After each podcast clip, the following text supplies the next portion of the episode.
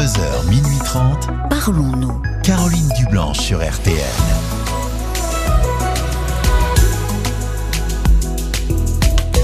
Bonsoir, Caroline Dublanche, heureuse de vous retrouver pour Parlons-nous. C'est votre rendez-vous du soir sur RTL de 22h à minuit et demi. L'antenne vous appartient.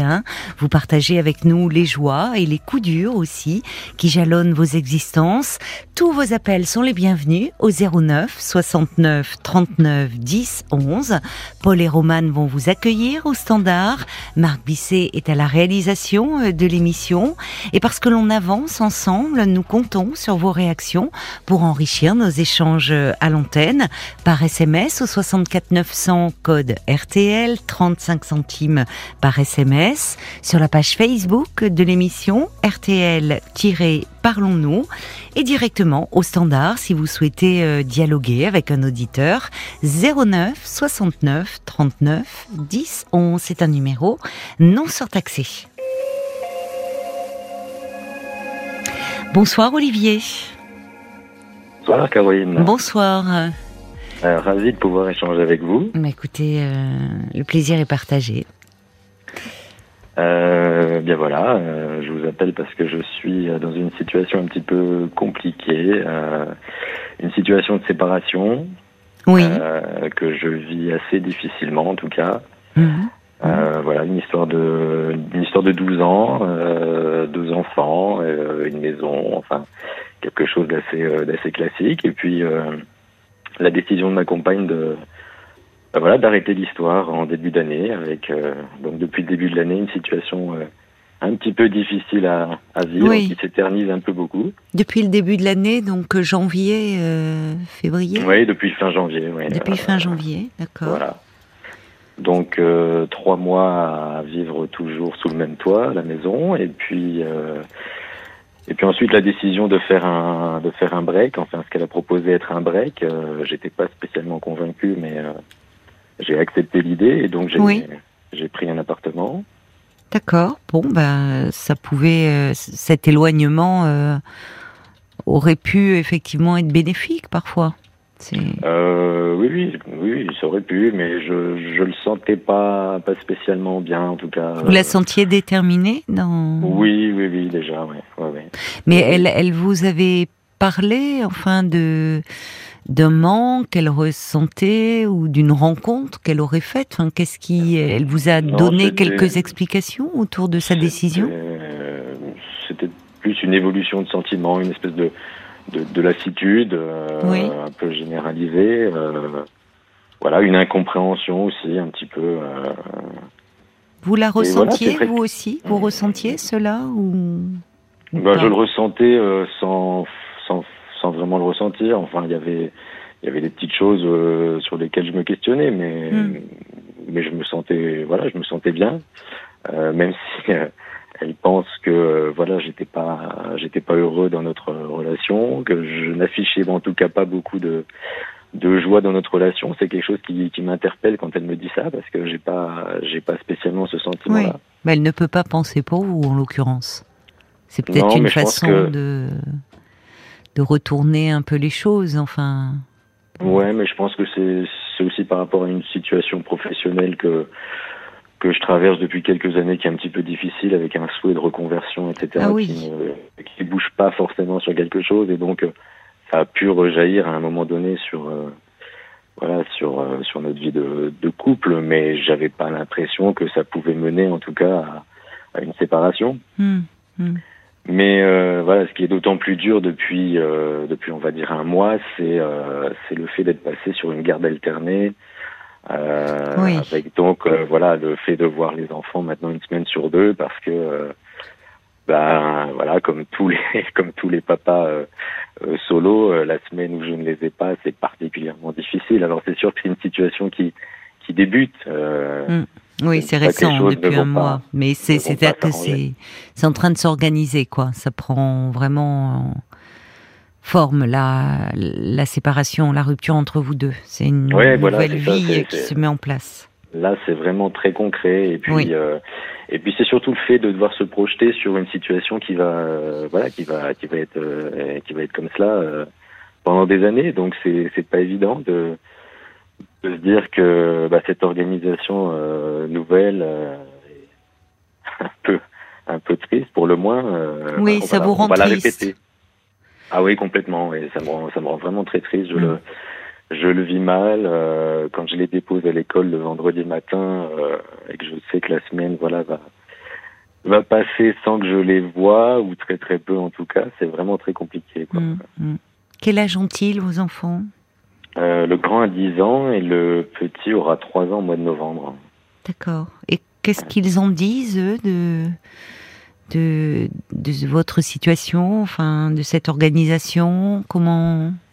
Bah, le plus grand euh, exprime pas pas grand chose. Ah J'ai l'impression qu'il est non, il, il est un petit peu dans sa dans sa bulle avec ses copains, etc. Et puis il donne l'impression de s'être euh, de s'être fait un petit peu à, à cette organisation. Euh, euh, bon, quand je gratte un peu, quand je discute un petit peu avec lui, euh, euh, il en parle un petit peu, mais il passe très vite à autre chose. C'est Peut-être il qu'il pas. perçoit votre tristesse aussi. oui, je pense que c'est quelque chose qu'il ressent. Ouais, ouais, ouais. Il y a dix ans, enfin c'est inévitable. Il y a dix ans, peut-être qu'il est justement un peu qu'il évite le sujet parce qu'il sent que c'est quelque chose qui est difficile aussi pour vous. Oui, peut-être bien, mais je pense que je pense que même pour lui, c'est pas c'est pas forcément évident. Et Bah puis oui, le- bien sûr. il a il a du mal à le à le montrer, à l'exprimer Oui. aussi. Donc euh, Oui, il intériorise beaucoup. Oui, beaucoup. Oui. Ouais, ouais. Et le petit, alors de trois ans? Oh, le petit, le petit, euh, il exprime, euh, il exprime pas. Lui, euh, voilà. il- maintenant, il sait qu'il y a la maison de maman, la maison de papa, mais au-delà de ça, Vous leur avez parlé à vos enfants? Vous, vous leur avez expliqué, enfin peut-être ensemble justement, où ils ont ils ont fait face eux aussi, finalement sans, sans que vous leur n'ayez parlé? Non, on, a- on en a parlé, surtout au plus grand. Oui, essayer de, de mettre un peu des mots Oui. là-dessus, d'expliquer comment on en était arrivé là. ensemble Euh, avec ma compagne. Oui. Euh, pas vraiment, pas vraiment. Mm. Moi, je l'ai fait un petit peu de mon côté. euh, Mm. voilà, parce que j'ai eu des réactions aussi un petit peu épidermiques à certains moments. voilà, avec des mots qui, qui ont parfois dépassé, euh, dépassé ma pensée, etc. Ah oui. Vis-à-vis de mon ex-compagne, et donc euh, et des mots qui se sont répétés devant les enfants, Mm. notamment. Bon, Mm. voilà, des situations compliquées à gérer. Mais oui. euh, C'est douloureux, donc, une fallu rattraper- séparation. il a fallu rattraper un Oui, peu les choses oh, derrière et essayer de recoller un peu les morceaux. Mm, mm. Et donc oui, avec le plus grand un petit peu, et puis bon, avec le plus petit, en mettant évidemment d'autres mots dessus, mais Oui. Essayer d'expliquer pourquoi maintenant il y avait il y avait deux maisons parce que c'est un petit peu un petit peu spécial. Parce que vous êtes dans votre appartement donc aujourd'hui. Vous Oui, l'avez oui. conservé cet appartement que vous aviez pris pendant cette période de break, donc est Oui, devenu. oui, j'y suis euh, toujours. Oui. D'accord. Et il y a de la place pour accueillir vos deux enfants? Oui, il y a de la place. C'est pas bien grand, mais il y a de la place. Oui, on, on Mm. fait avec les moyens du bord, quoi. Mm, mm. une Alors quand vous me disiez, c'est ce qui, il y a ce sentiment de tristesse qui, bah, qui est compréhensible, hein, euh, et, et de dire euh, c'est quelque chose euh, de nouveau pour vous, mais qui va durer. Mais c'est justement, ça va durer, oui, mais ça va évoluer aussi vous, vos, vos sentiments. C'est-à-dire que la la douleur ne ne sera plus aussi vive. Ça peut prendre du temps, vous voyez, mais il y a des choses qui vont évoluer aussi en vous. Oui, Là, c'est toujours, c'est, c'est ce changement de rythme, cette nouvelle organisation qui est pesante. Oui, et c'est vraiment surtout euh, le, le fait de, de, de les voir à mi-temps, quoi, euh, Oui. qui, euh, qui est difficile à imaginer. Et c'est vrai que ça, j'ai du mal à me projeter. Je sais que l'évolution des sentiments vis-à-vis de mon ex-compagne, voilà, tout ça va, va évoluer. mais- Oui, heureusement. Et c'est vrai que l'absence des enfants, c'est quelque chose Oui. que j'ai plus, enfin, pour laquelle j'ai plus de mal Oui, oui. à, à me projeter. Et, euh, Mais oui, mais c'est, je crois, on parle toujours, euh, on entend plus les femmes à ce sujet, et euh, vous avez raison. Pour les pères aussi, c'est douloureux de ne plus euh, être dans. Il y a une semaine sur deux, et il y a, il y a toute une semaine où ils sont euh, loin de vous. Vous ne partagez plus ce quotidien fait de petites habitudes auxquelles on ne prête plus tellement attention quand on les vit, mais qui sont rassurantes et réconfortantes pour les Ouais. enfants et pour vous aussi, ah pour oui, les parents. oui. Oui. Oui, oui. Et je sais bien qu'ils sont euh, qu'ils sont très heureux quand ils sont avec leur maman, Oui, hein, bien sûr. Mais euh, Certainement. évidemment, ce sont des moments qui ne sont pas partagés ensemble, donc Mm. euh, fatalement, ça crée euh, ça crée de la tristesse, euh, de la Mm. mélancolie. Enfin voilà, c'est. Ça veut dire que malgré donc ce un peu ces un peu ces tourments professionnels, puisque vous me dites euh, vous êtes euh, dans un projet de reconversion, vous vous étiez très présent pour vos enfants, vous en tant que père justement dans ce quotidien, enfin. Bah, j'essayais, alors euh, évidemment euh, autant que autant que possible, mais mais en essayant d'apporter ce qu'on peut ce qu'on peut apporter. Alors c'est vrai que euh, euh, ce, ce, ce cap professionnel, enfin ce, ce changement professionnel entre guillemets, euh, créé par moments quelques quelques petites tensions. J'avais peut-être un, un mal-être euh, intérieur qui était peut-être un peu trop dissimulé, euh, un peu trop euh, et que je savais pas exprimer Oui. correctement et qui pouvait rejaillir euh, certaines fois sur euh, sur ma relation avec les enfants ou, euh, ou Oui. ma relation de, de couple. Mais euh, Elle s'intéressait justement, enfin elle, elle est, elle, euh, vous avez été soutenu par rapport à cela ou elle justement peut-être que ça a été ah une oui, sou- totalement. Ouais. Oui, elle Non, était j'ai- présente j'ai pour vous, votre J'ai compagne. été soutenu parce que c'était un, enfin voilà, c'est c'est un souhait de reconversion qui est euh, qui est présent depuis pas mal d'années. Et c'est vrai que voilà, quand euh, quand j'ai souhaité, enfin quand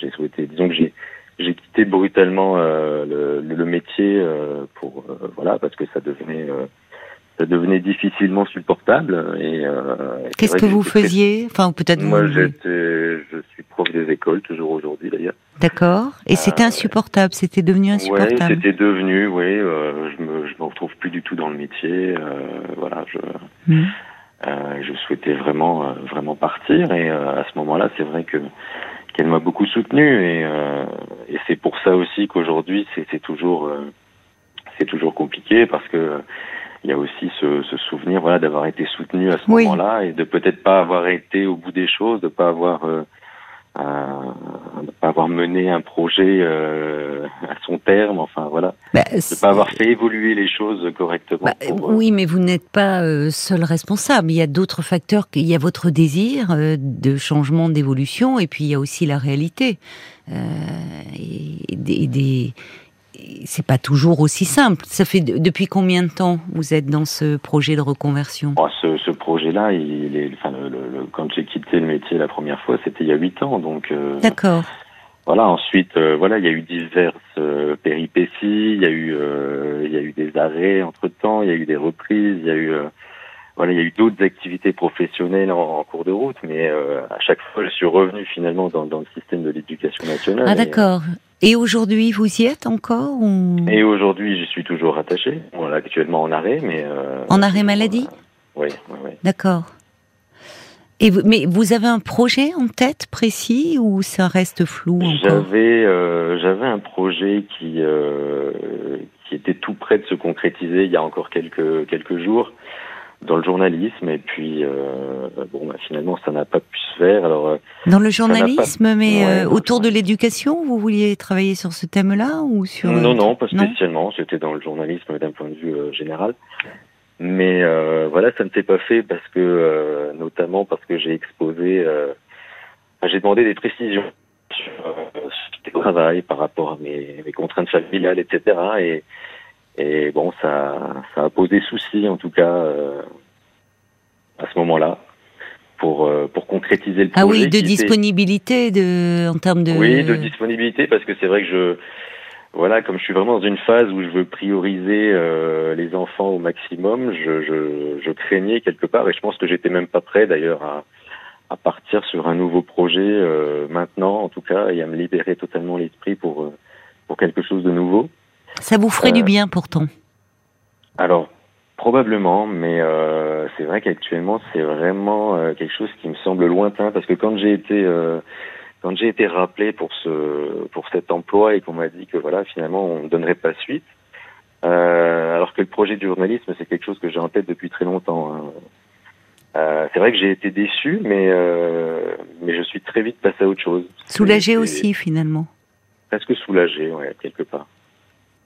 Et quand vous dites votre priorité, donc c'est les, ce sont les enfants. Euh, que là, donc, euh, c'est vrai que avec un, en, tant que professeur des écoles, euh, par rapport à votre emploi du temps, c'est forcément beaucoup plus compatible pour euh, Ah oui, pour être oui. présent pour vos enfants. C'est vrai que dans un métier privé, le journalisme ou des horaires, vous serez pas, enfin, ça sera plus aléatoire.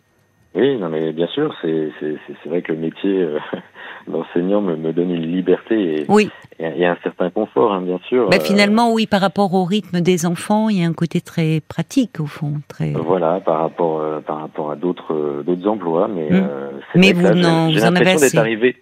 J'ai l'impression d'être arrivé au bout et puis cette situation familiale, personnelle, c'est un peu la, la, la goutte d'eau là qui, qui qui est arrivée au moment où justement euh, je sentais que euh, les perspectives professionnelles étaient de nouveau compliquées et euh, j'arrivais de nouveau un peu au bout d'un cycle, d'un énième cycle, euh, voilà, en tant qu'enseignant et euh, et donc là, euh, un peu à la recherche d'un nouveau souffle et d'un voilà, qui pourrait chose- vous être apporté par votre travail si justement ce projet se concrétisait? Ouais. Mais c'est vrai que ce sont des choix à faire. Et, et évidemment, c'est un moment de votre vie où, où tout est tout est bouleversé, où euh, il y, a, il y a cette tristesse qui est en vous, ce, la culpabilité peut-être aussi, enfin qu'on entend, de, et puis la culpabilité que peuvent éprouver les parents de faire vivre cela à leurs enfants qui n'ont rien demandé. Donc il y a plein de choses qui doivent se mêler, qui vous inhibent en ce moment. Et, en fait, euh, euh, pour les enfants, c'est aussi bien, euh, c'est-à-dire que parfois on peut être moins disponible en temps, mais si vous êtes dans un domaine aussi où il y a, comme vous dites, vous retrouvez un nouveau souffle, où vous pouvez vous épanouir, vous avez la sensation moins d'un nouveau départ, quelque chose où finalement vous vous sentez valorisé. C'est important dans des périodes comme celle que vous traversez. Ça pourrait être aussi bénéfique pour vos enfants. Ah oui, bien sûr, parce que euh, Parce que là, tout pour les est un- enfants, c'est de Oui. me voir, euh, c'est de me voir euh, heureux finalement. Oui. Bon, Et- chaque chose en son temps. C'est-à-dire qu'il y a un temps pour tout. C'est normal d'accuser le coup aussi, là. Vous voyez ouais. Une séparation, euh, bon, euh, on en parle là, malheureusement, c'est sur le devant de l'actualité euh, pour d'autres raisons. Mais on oublie trop souvent qu'une séparation, euh, ça fait mal, c'est douloureux. Et que dans une séparation, vous l'avez évoqué à demi-mot, on peut être amené à avoir des comportements. euh, euh, bon, euh, que l'on regrette après coup. euh, enfin, tout est, il y a, ça engendre beaucoup de souffrance. On peut avoir des paroles, comme vous dites, qui dépassent notre pensée. Il y a, il y a de la colère qui vient se mêler. Il y a, voilà, c'est, c'est, on, on est, on oublie. C'est devenu tellement fréquent que, euh, si vous voulez, on raisonne en termes de statistiques. Mais quand on le vit sur un plan personnel, c'est quelque chose de qui reste et qui demeure douloureux. Ouais, ouais. Mais par rapport à vous, je, je, déjà, ce qui est une bonne chose, c'est que par rapport à vos projets là de travailler dans le journalisme, euh, il y avait quelque chose, bon, qui n'a pas abouti, mais votre profil intéressait. oui, oui, oui, Ça, c'est plutôt euh, encourageant. oui, oui, oui.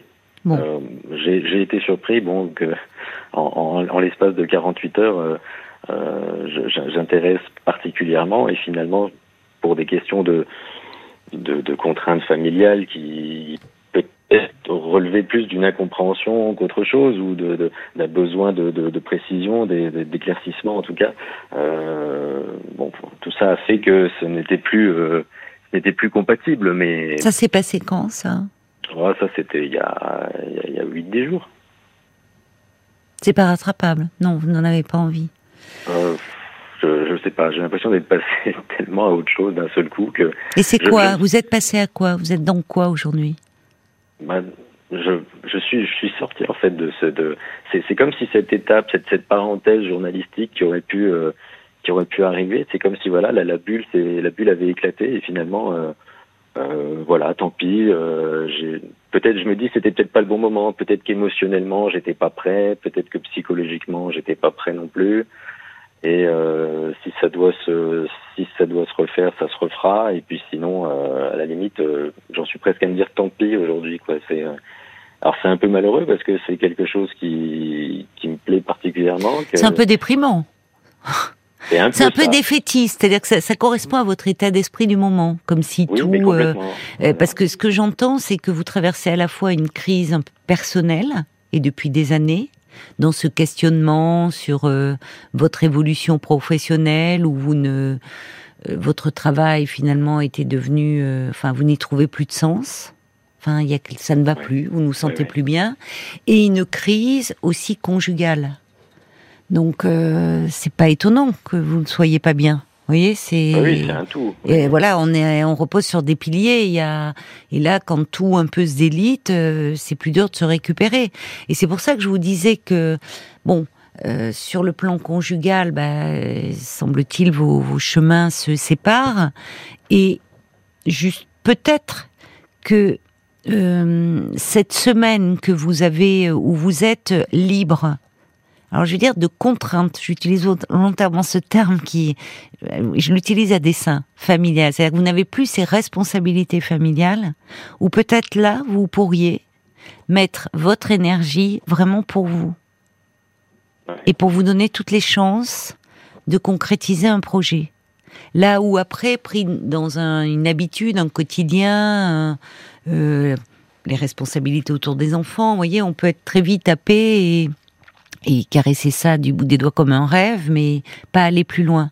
Là, vous avez euh, aussi une façon peut-être de de moins être euh, pas dans la nostalgie et la mélancolie parce que ça s'évacue pas comme ça mais de de, de voir les choses, c'est-à-dire dire comment, qu'est-ce que vous pourriez faire de cette semaine où vous n'avez pas vos enfants et où finalement vous pourriez la mettre en œuvre, la mettre à profit pour vous-même?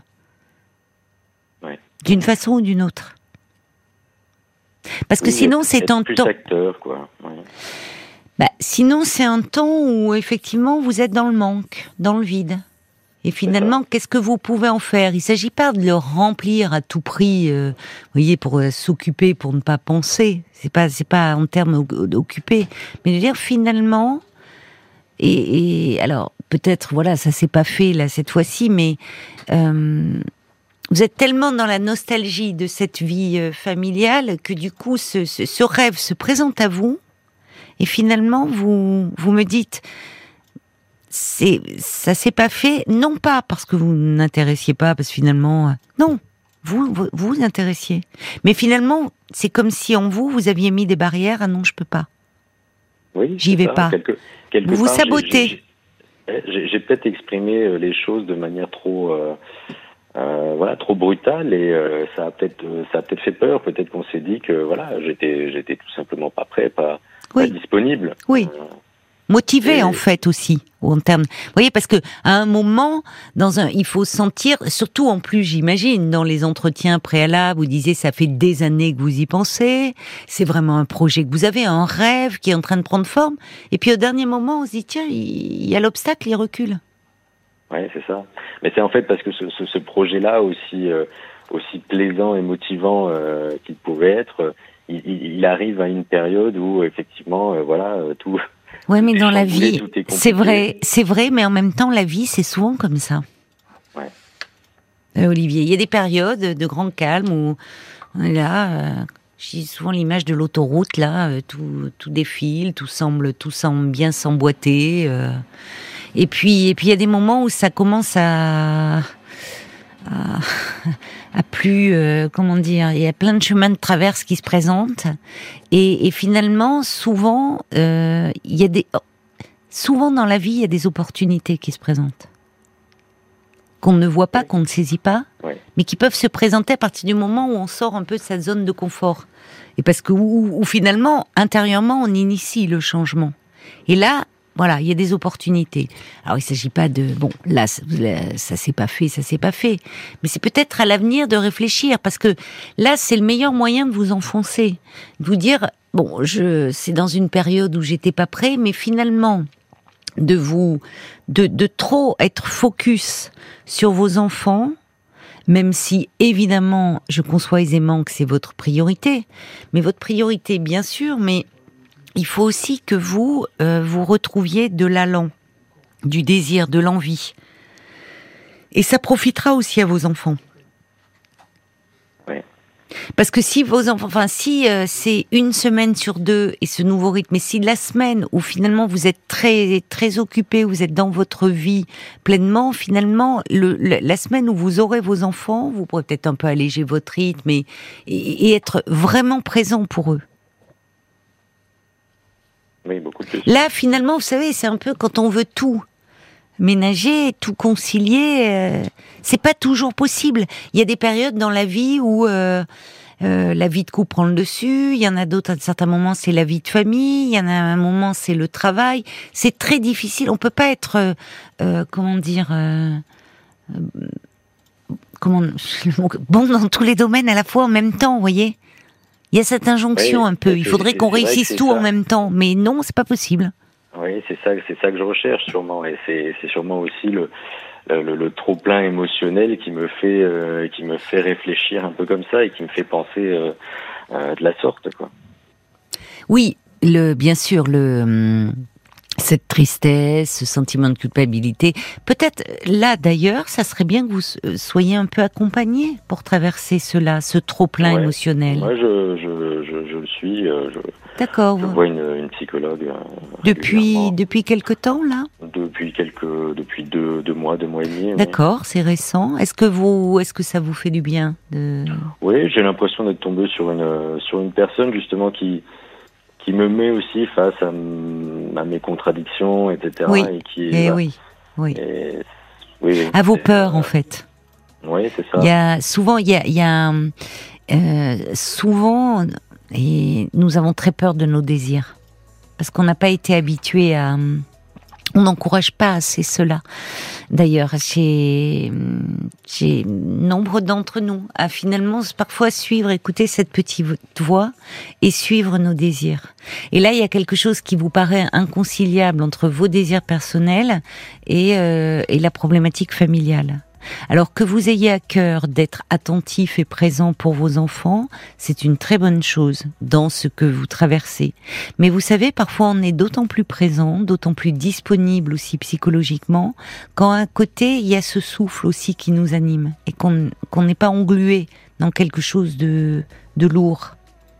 Oui, parce que là, la, la, la situation actuelle, je la, je, je la Vous la subissez. à, à une sorte de, de, de marasme là, Voilà. dans, dans lequel je j'arrive pas, à me- duquel j'arrive pas à me sortir. Voilà. en fait. Donc, en fait, on peut pas se sortir de tout d'un coup. Il faut accepter aussi que là, euh, cette séparation, c'est douloureux, que ce changement de, de vie est, est difficile. Euh, Il y, a, il y a un cap à passer qui se fait pas euh, en quelques jours, en quelques semaines. Euh, ça peut prendre du temps et du coup voir là où vous pourriez euh, finalement euh, vous aussi pouvoir vous réaliser autrement, pouvoir vous accomplir autrement. Pour sortir de ce marasme. Et, le travail aide beaucoup dans, quand on a la chance d'avoir un travail qui plaît, quand on traverse des moments difficiles sur un plan personnel.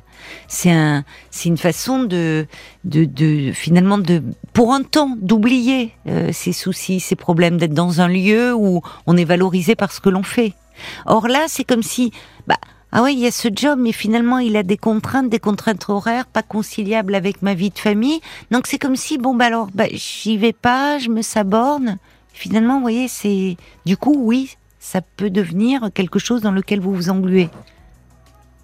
Ouais, ouais. Donc ça vaut la peine aussi de travailler là-dessus. Et semble-t-il, vous le faites, puisque vous me dites, ça fait que deux mois que vous voyez votre psy et qu'elle vous renvoie quelque chose de par rapport à vos désirs et à vos contradictions. On est tous hein, pétris de contradictions, et particulièrement quand il s'agit de nos désirs les plus profonds. Qu'est-ce qu'on en a peur? Oui, exactement. Ouais. et, et- et souvent, c'est souvent la peur hein, qui nous fait euh, euh, qui nous fait échouer, enfin qui nous fait échouer, qui nous fait ne pas y aller, ne pas prendre de risques. Parce que en fait, euh, on sous-estime trop la capacité d'adaptation que l'on peut avoir. Et, et- et parfois, plus on est, même si on est dans un job très prenant, mais qui nous plaît, qu'on a à cœur, on trouve des solutions pour s'adapter. Oui. Voyez? Donc euh, la, la peur, euh, on se, en fait, fait que l'on se limite beaucoup. Donc il faut un peu travailler là-dessus. Ouais. et, et profitez déjà peut-être de cette semaine pour euh, à travers quelque chose, ça peut être euh, alors déjà réfléchir à vos projets professionnels relancés parce que ne perdez pas de vue que quand même c'est pas facile passant de professeur des écoles à journalisme et il y avait quelque chose où là vous plaisiez bon donc ça peut se reproduire et que les opportunités il y en aura d'autres mais il faut les saisir. Et, et, et, surtout, peut-être dans cette semaine-là, euh, être entouré. Est-ce que vous avez des amis Peut-être y en profiter pour euh, pour voir euh, un copain, aller dîner, Oui, prendre un verre, de voir du monde. oui, pour- voir du monde, faire un peu de sport, faire peut-être tout ce que vous ne pouviez pas faire aussi, pour vous requinquer, et physiquement et moralement. Et vous aurez aussi des choses à raconter à vos enfants. C'est bien quand ils viendront dire... Parce que les enfants, ils le sentent, ça. Quand, au fond, quand ils sont pas là, c'est comme si le parent était malheureux. Alors, il s'agit pas, c'est comme ça, de le cacher, mais ça bénéficiera aussi à vos enfants, tout ça. Donc, donnez-vous du temps et, et recentrez-vous pour le moment sur vous aussi. Ouais. Ce que vous faites à travers votre thérapie, d'ailleurs. Ça va aller, mais il faut vous accorder aussi ce temps. Et puis saisir, euh, voilà, quand il y a un domaine qui marche pas, il faut aller vers celui qui marche, qui peut marcher. N'ayez pas peur. hein. Eh ben, je vais, je vais tâcher. Merci en tout cas, Caroline. Mais bon courage, Olivier. Merci beaucoup. Au revoir. Au revoir. Jusqu'à minuit 30, Parlons-nous. Caroline Dublanche sur RTL. Bonsoir Sylvie. Bonsoir Caroline. Bonsoir. Bienvenue sur l'antenne d'RTL. Merci Sylvie. beaucoup, c'est gentil d'avoir sélectionné mon appel. Je me permets de vous téléphoner parce que Oui. aujourd'hui étant la journée Alzheimer, contre Oui, Alzheimer, c'est vrai, c'est la journée mondiale, oui. euh, voilà. Oui. Thierry Lhermitte en avait parlé hier aux grosses têtes, Oui, donc c'est pour ça que je voulais témoigner oui, que mon mari est atteint de cette maladie depuis plusieurs années. D'accord. c'est une maladie pas évidente et pour lui et pour nous. Oh oui, oui, c'est vrai. C'est une maladie très difficile, très invalidante, Oui, et c'est pour ça que je voulais témoigner. Une oui, maladie ben vous avez bien fait.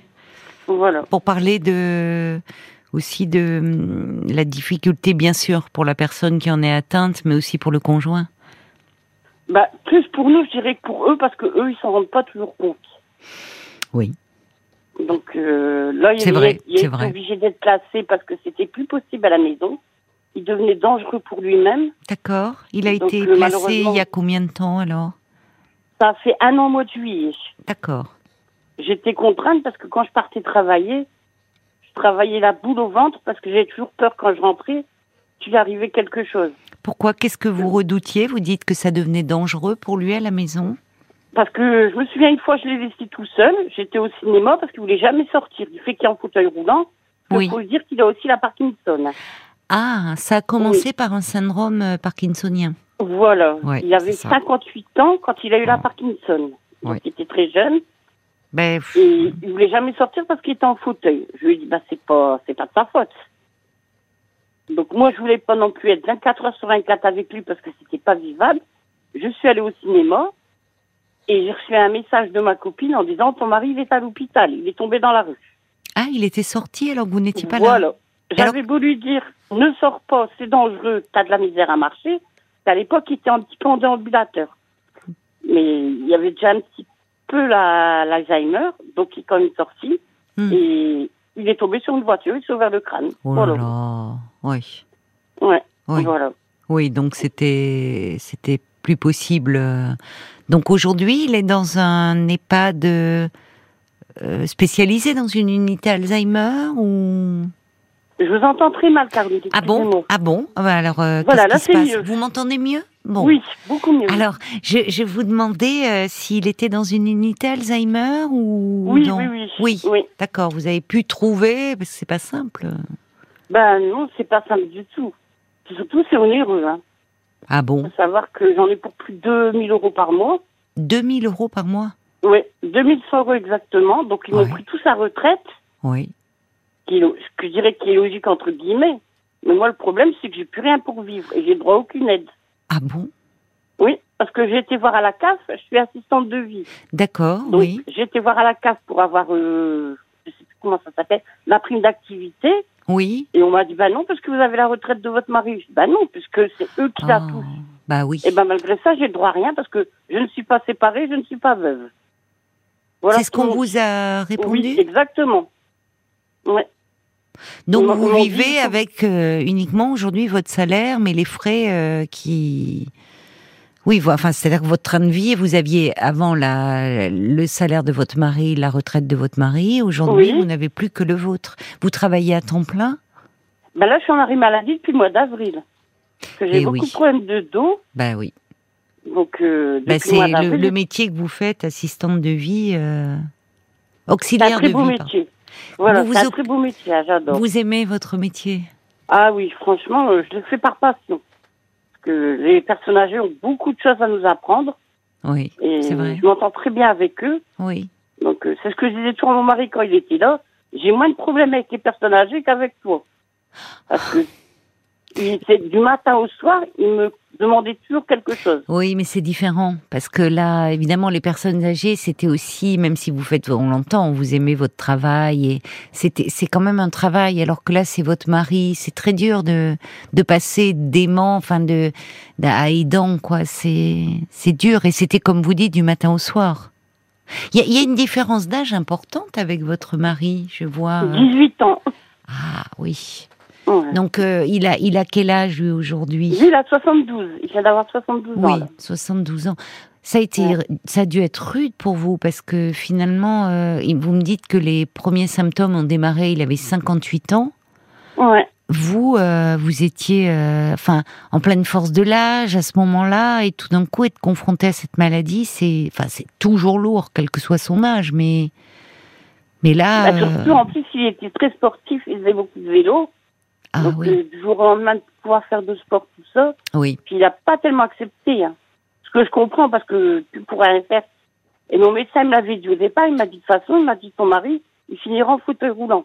Et c'est vrai que maintenant, euh, il est en fauteuil roulant. mais les premiers symptômes ont été ceux de Parkinson, des tremblements? Beaucoup. Puis il a mis deux ans le neurologue pour trouver. Parce que c'est très dur les dosages. Mm. C'est des dosages qui sont pas évidents. Donc euh, trouver la Parkinson, euh, le dosage, c'est pas évident. hein. Mm. Mm. Et comme il fait des fausses routes maintenant, il est en euro 3. Donc c'est pas évident non plus. Non. Donc euh, voilà. Et quand je vais le voir, si je vais le voir trop souvent, il s'énerve. Ah bon? Ah oui, oui, oui, quand je vais, parce que j'essaie d'aller le voir tous les jours, quand Oui. c'est possible. Oui. Il y a, pendant un mois, j'ai pas pu aller, j'étais bloquée du dos. Donc, j'étais allongée 24 heures sur 24, donc j'ai pas pu aller. Et Oh là comme il là, sait plus décrocher le téléphone, Oui. ben voilà, quoi, c'est ça le problème. Mais alors, quand Et- vous y allez trop, il s'énerve. Oui, alors quand c'est comme ça, bah, pendant deux, trois jours, j'y vais pas. Oui. Et après, je reviens. Ah bah oui.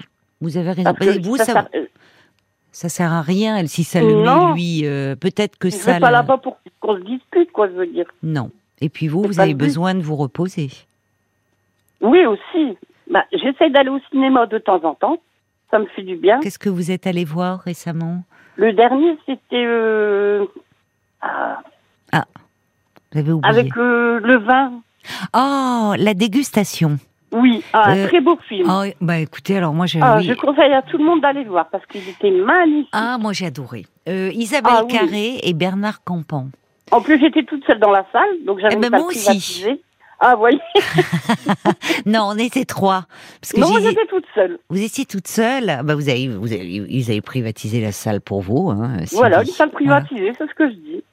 Et mais c'est vrai que c'est un film délicieux. hein. Ah, il était On magnifique. sort de là le cœur léger, je trouve. Voilà. Il était triste et beau en même temps. Oui, c'est ça. Il y a beaucoup d'émotions. Ils jouent euh, tous les deux euh, vraiment euh, dans un registre comme ça très sensible. C'est il y a, il y a quelque chose, comme vous dites, c'est c'est plein d'émotions. Mais je trouve qu'on sort de là avec oui, enfin moi je, après le, le cœur léger, je trouve, c'est parce que c'est une très belle histoire. Oui. Donc bon, donc vous allez un peu au cinéma. Ça veut dire que vous avez un peu moins mal au dos en ce moment? Ben, je suis sous morphine. Hein. Mon médecin m'a Ah. prescrit de la morphine parce que je pouvais plus, quoi. Oui. Mais parce que vous adorez votre métier, mais c'est quand même très physique aussi. Hein Ben, Votre dos, il m'a dit, tu peux reprendre, mais je peux plus faire de toilettes. voilà. Parce que les toilettes des personnes âgées, quand elles sont alitées, Oui, oui, c'est pas toujours évident. oui. Et puis il y a eu aussi la fatigue certainement dans les soins que vous avez prodigués à votre mari, hein Puisque là vous Ben, dites c'était du matin au soir, enfin. Et puis ça- tomber tout le temps. Alors je lui Voilà. disais, fais attention, j'ai des problèmes de dos, je peux pas te relever. Oui, oui, oui.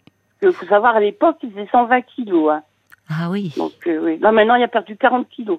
Ça Ouais. fait un an qu'il est là-bas, il a perdu 40 kilos. Oui. Donc, euh, Oui. Oui, donc euh, il y, a- il y a tout ça, il y a toute cette fatigue que vous avez accumulée. puis je dormais pas beaucoup la nuit parce que comme il dormait en bas, il avait un médicalisé. Moi, j'étais au premier, donc je dormais que d'un œil parce que j'ai toujours peur qu'il arrive Mm, quelque c'est ça, c'est ça. Oui. Il y a une fois, j'étais chez mon amie, je suis partie une demi-heure. Ma, ma meilleure copine, elle habite tout près de chez moi. Et elle me dit, bah tiens, je sais que ton mari aime bien les bananes, voilà des bananes. Je suis partie une demi-heure, je suis revenue, il avait fait un AVC à la maison. Oh là là. non, mais c'est euh, terrible. Oui, c'est comme. les pompiers. Oui, Bon, je panique pas facilement. hein. Dans mon métier, vaut mieux, oui, parce que sinon... euh, oui. Vous avez raison. Mais bon, entre là, c'est pas votre métier. Là, là, c'est vous, c'est votre mari. C'est. Oui, donc Oui, ma peau, vous n'osiez plus vous absenter. À chaque fois que vous Bah vous non, absentiez, voilà, il ça, arrivait hein. un problème. voilà. Là, vous êtes plus rassuré quand même. Il est dans une structure où. Oui, mais il me manque, quoi. Ben Et oui. Il est plus là, donc c'est pas évident. Hein. La nuit, j'ai l'impression que des fois qu'il est à côté de moi, alors qu'il est pas là. Hmm. Je dors très mal maintenant depuis qu'il est plus là, je dors de plus en plus mal. Donc, euh, bon, ça me permet de vous écouter jusqu'au bout. Oui, oui. Parce que des fois, avant, je pouvais pas toujours. Parce Oui, que oui. quand on commence de bonne heure, il faut quand même quelques heures de sommeil. Ben oui, bien sûr. Oui, là, on vous tient compagnie un peu. Voilà. Et après, je réécoute la rediffusion des grosses têtes. oui, là, ah, bah c'est bien. Ouais. Moi aussi, je l'écoute en rentrant chez moi. Comme ça, ce que j'ai loupé dans la journée, je peux l'écouter. C'est bien parce qu'en Ah, ce mais je moment. l'écoute quand même à 15h30, hein, ça m'empêche pas. Ah ben moi euh, aussi, euh, il m'arrive de réécouter, de rire aux mêmes blagues. En plus, là, je l'écoute souvent en ce moment parce qu'il y a Olivier de Kersauzon, j'adore. Oui, bah ça fait trois jours en suivant qu'il est là. Ah bah oui. bah, mais il c'est est pour- pas souvent là, donc. Euh, non, c'est pour ça. Quand il est là, j'en profite. Je dois pas être la seule. Aujourd'hui, il y avait Élodie Gossuin, une nouvelle recrue, donc. Oh, elle est, elle est, elle déjà venue, non? Non, il disait que c'était la première fois Laurent tout à l'heure. Ah bon? Ah bah alors ils, Oui. ils avaient dû la recevoir en tant qu'invité. Invité Bon, mystère peut-être. Voilà, c'est ça. C'est ça. Ouais. Vous êtes, euh, on voit que vous avez euh, un, un bon tempérament, je trouve. Enfin, on vous sent, Bah, ce euh, que- vous prenez, que ma copine me dit tout le Ah, temps. Elle oui. me dit avec tout ce que tu as vécu. oui, vous ne vous Ah oui, plaignez je- pas, alors que vous auriez des raisons. euh, Bah, je me dis, il y a pire que moi dans la vie, moi il est encore là. Oui, Donc, euh, vous êtes, vous restez très attaché, hein. ah bah oui, Oui, ça fait quand même 29 ans qu'on est ensemble, donc euh, oui, oui. c'est ça, hein, ça. Et quand je l'ai connu, j'étais en pleine dépression. Donc il m'a beaucoup remonté le moral, Non. il m'a beaucoup aidé, c'est Ah bah- m'a sorti du... Ah, vous, vous étiez en pleine dépression. Ouais. Ah, ouais. j'avais- j'avais c'est pour ça, oui. fils. Je venais de perdre mon fils, donc euh, c'était pas évident. Donc Oh euh, il m'a beaucoup soutenu, quoi. Oui, oui. C'est grâce à lui que j'ai remonté la pente. Donc euh, D'accord, oui. Il a été, oui, oui, c'est. Donc aujourd'hui, euh, vous êtes là pour lui. ben j'espère. Bah Même oui, si des fois il me reconnaît pas. Mais enfin. ça c'est dur. Pour Ouais. vous, pour vous. Ben oui, parce que des fois je dis je suis qui pour toi? Ben il sait plus. Hmm. Et il parle de moins en moins. La Oui. maladie fait aussi qu'il y a de la beaucoup, il y a beaucoup de misère à parler. Oui. Les AVC, ils ont fait aussi beaucoup, parce qu'il en a quand même- fait quatre. Donc, Oui, euh, alors euh, effectivement, le, forcément, euh, forcément ça, ça joue. hein. ah, beaucoup.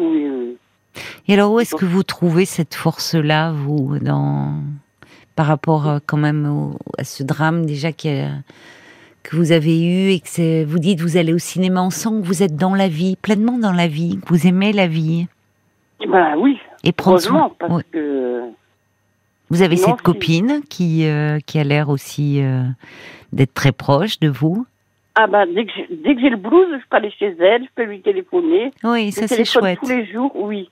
Ah tous oui, les c'est- jours, je lui téléphone, euh, on se voit souvent. ça c'est merveilleux. Oui, d'avoir une bonne copine. ouais. Oui, Ouais. oui. Mm. Vous Même avez si, niveau, si, niveau, si j'ai pas mangé, je suis sûre qu'elle me donnera à manger. Elle me dépanne souvent tout ça. Oui. On peut se soutenir. oui, c'est précieux. Oui. Mais alors dites-moi pour cette histoire-là, euh, parce que vous me dites là, ce qu'il y a, il y a aussi cette difficulté matérielle, c'est-à-dire que vous avez, euh, alors aujourd'hui en plus vous êtes en arrêt maladie, donc finalement des, des, des revenus assez modestes quoi pour faire face. euh, vous avez pu quand même conserver l'appartement où vous êtes ou la maison. oui et non, parce qu'on venait juste de finir de payer notre maison.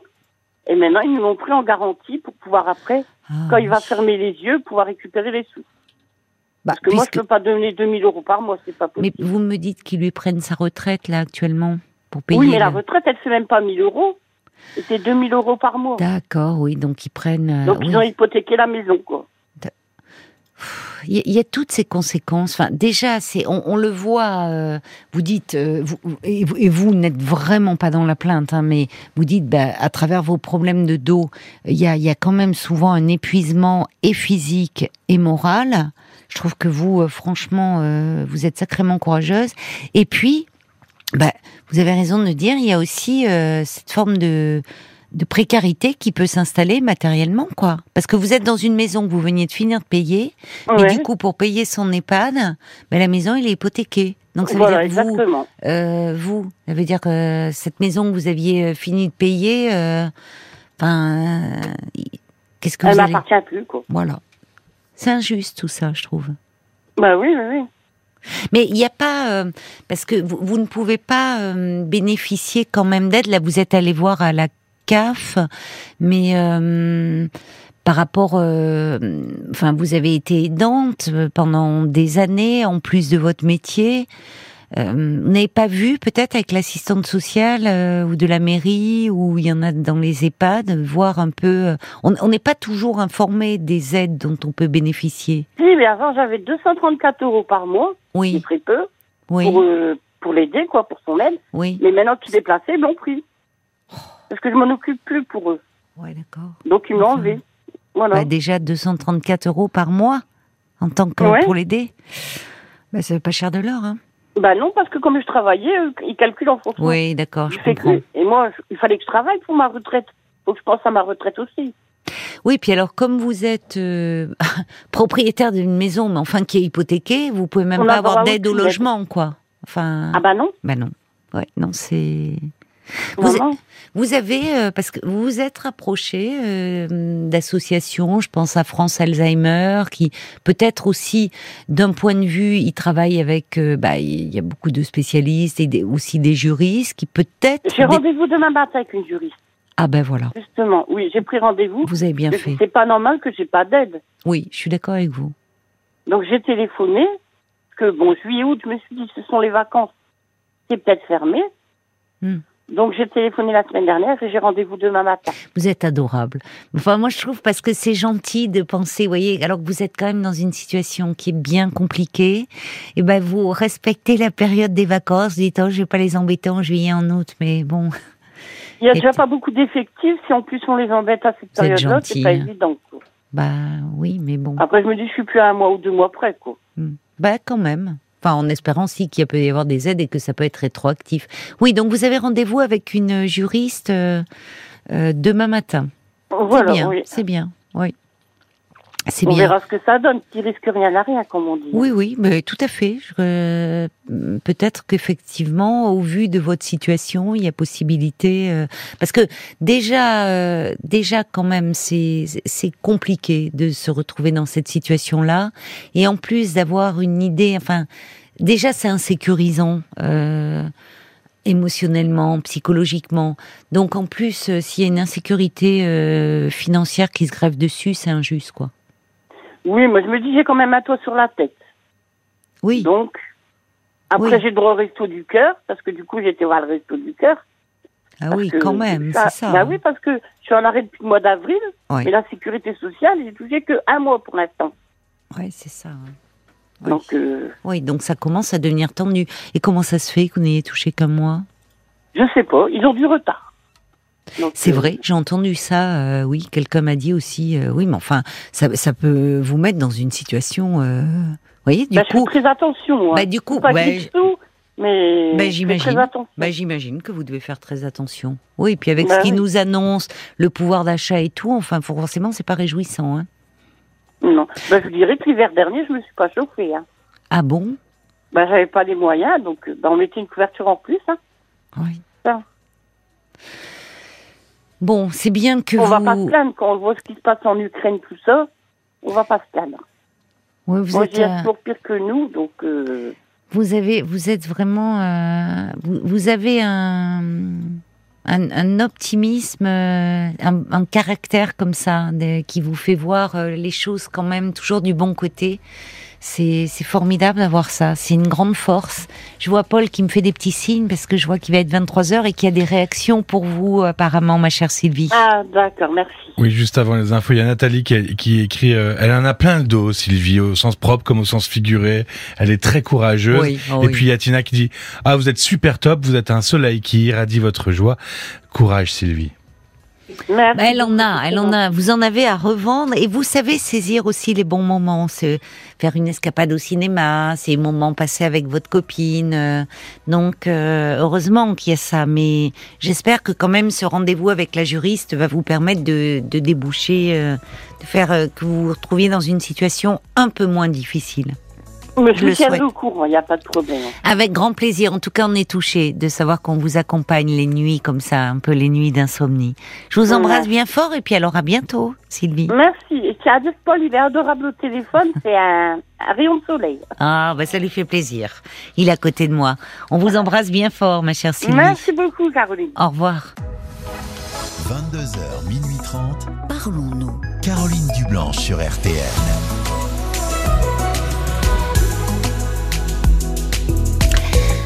Parlons-nous sur RTL, une respiration au cœur de la nuit pour retrouver un peu de calme et de sérénité.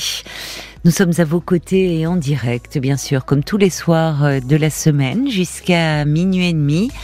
Et vous pouvez euh, appeler le standard au 09 69 39 10 11. Et bien sûr, euh, réagir aussi, euh, puisque cette émission, euh, c'est du partage, de l'entraide, à tout ce que vous entendez. Et vous l'avez fait, les, petits messages, c'est dommage, vos messages sont arrivés après que j'ai dit au revoir à, à Sylvie, qui était avec nous et qui nous parlait de, de son mari atteint d'Alzheimer, parce que c'était la journée mondiale contre l'Alzheimer euh, aujourd'hui. Et alors, euh, bah, j'espère qu'elle a rebranché sa radio, Sylvie, pour euh, vraiment euh, écouter tous les gentils messages que vous lui adressez. Il y a Bambi qui dit vous avez traversé des épreuves euh, difficiles. Prenez le temps de souffler. Votre mari est entre de bonnes mains et je souhaite vraiment que votre dévouement soit récompensé. Et puis euh, Sylvie nous disait que bah oui, euh, elle se retrouvait dans une situation compliquée puisque la retraite de son mari partait pour payer euh, bah, l'EHPAD, que la maison qu'il venait tout juste euh, de finir de payer, bah, aujourd'hui est hypothéquée parce que voilà pour euh, le, jour où son mari euh, ne sera plus là, eh bien ils prendront sur la maison. Donc tout ça aussi, ça joue, ça crée une, une insécurité. Il y a quelqu'un qui dit mais une personne qui vit en EHPAD a droit aux aides telles que l'APA, l'APL. C'est Lisa qui nous dit ça. Bah, bon, en tout cas, euh, elle a rendez-vous Sylvie demain avec euh, un juriste et je pense qu'il sera parfaitement à même de la renseigner. Il y a Jacques qui dit euh, vous êtes tellement méritante Sylvie, dévouée et généreuse. La vie ne vous a pas épargné et pourtant vous avez vraiment une belle énergie. Continuez à vous ménager des petites plages de bonheur simple. Toute mon admiration et mes souhaits pour le futur, dit Jacques. Puis il y a Joseph qui dit vous êtes déconcertante, de bonté et de force vitale. Et votre amour euh, pour votre mari est, est très noble. C'est vrai que Sylvie était, euh, était merveilleuse, vraiment très touchante. Jusqu'à minuit 30. Parlons-nous. Caroline Dublanche sur RTL.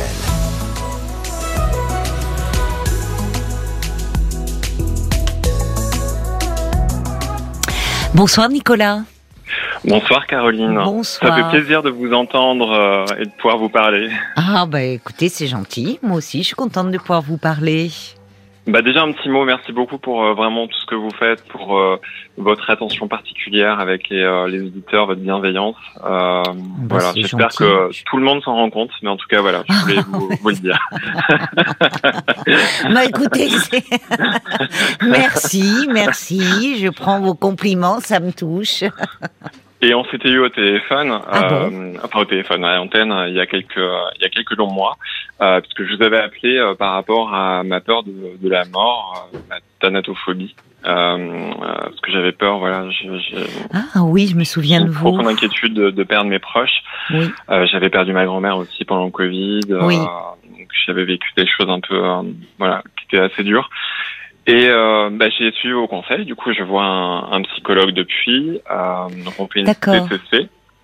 Oui, Et, une euh, thérapie euh, comportementale, cognitivo-comportementale. Exactement. Et euh, bon, la thérapie m'aide pas énormément. En revanche, j'ai trouvé peut-être quelque chose qui qui m'aide en tout cas à avancer un petit peu. Euh, je vous avais parlé, je crois à l'époque, euh, des enregistrements que j'avais fait de de ma grand-mère parce que euh, je m'étais posé pas mal de questions sur, ben, en tout cas le ce que je, ce que je peux faire en fait suite suite à tout ça, que je peux garder comme souvenir. Parce que c'est vrai qu'une fois que les gens sont plus là, bah, qu'est-ce qu'on qu'est-ce qu'on conserve, qu'est-ce qu'on garde, qu'est-ce qu'on décide de, de, Oui, de conserver. Et euh, je faisais beaucoup d'enregistrements de, de ma grand-mère, ce qui me permettait euh, bah, déjà de pas oublier euh, la voix, parce que c'est vrai que euh, ben, encore plus avec euh, avec la radio, on se rend compte que la voix est, Ah oui. est importante et, et singulière. c'est vrai.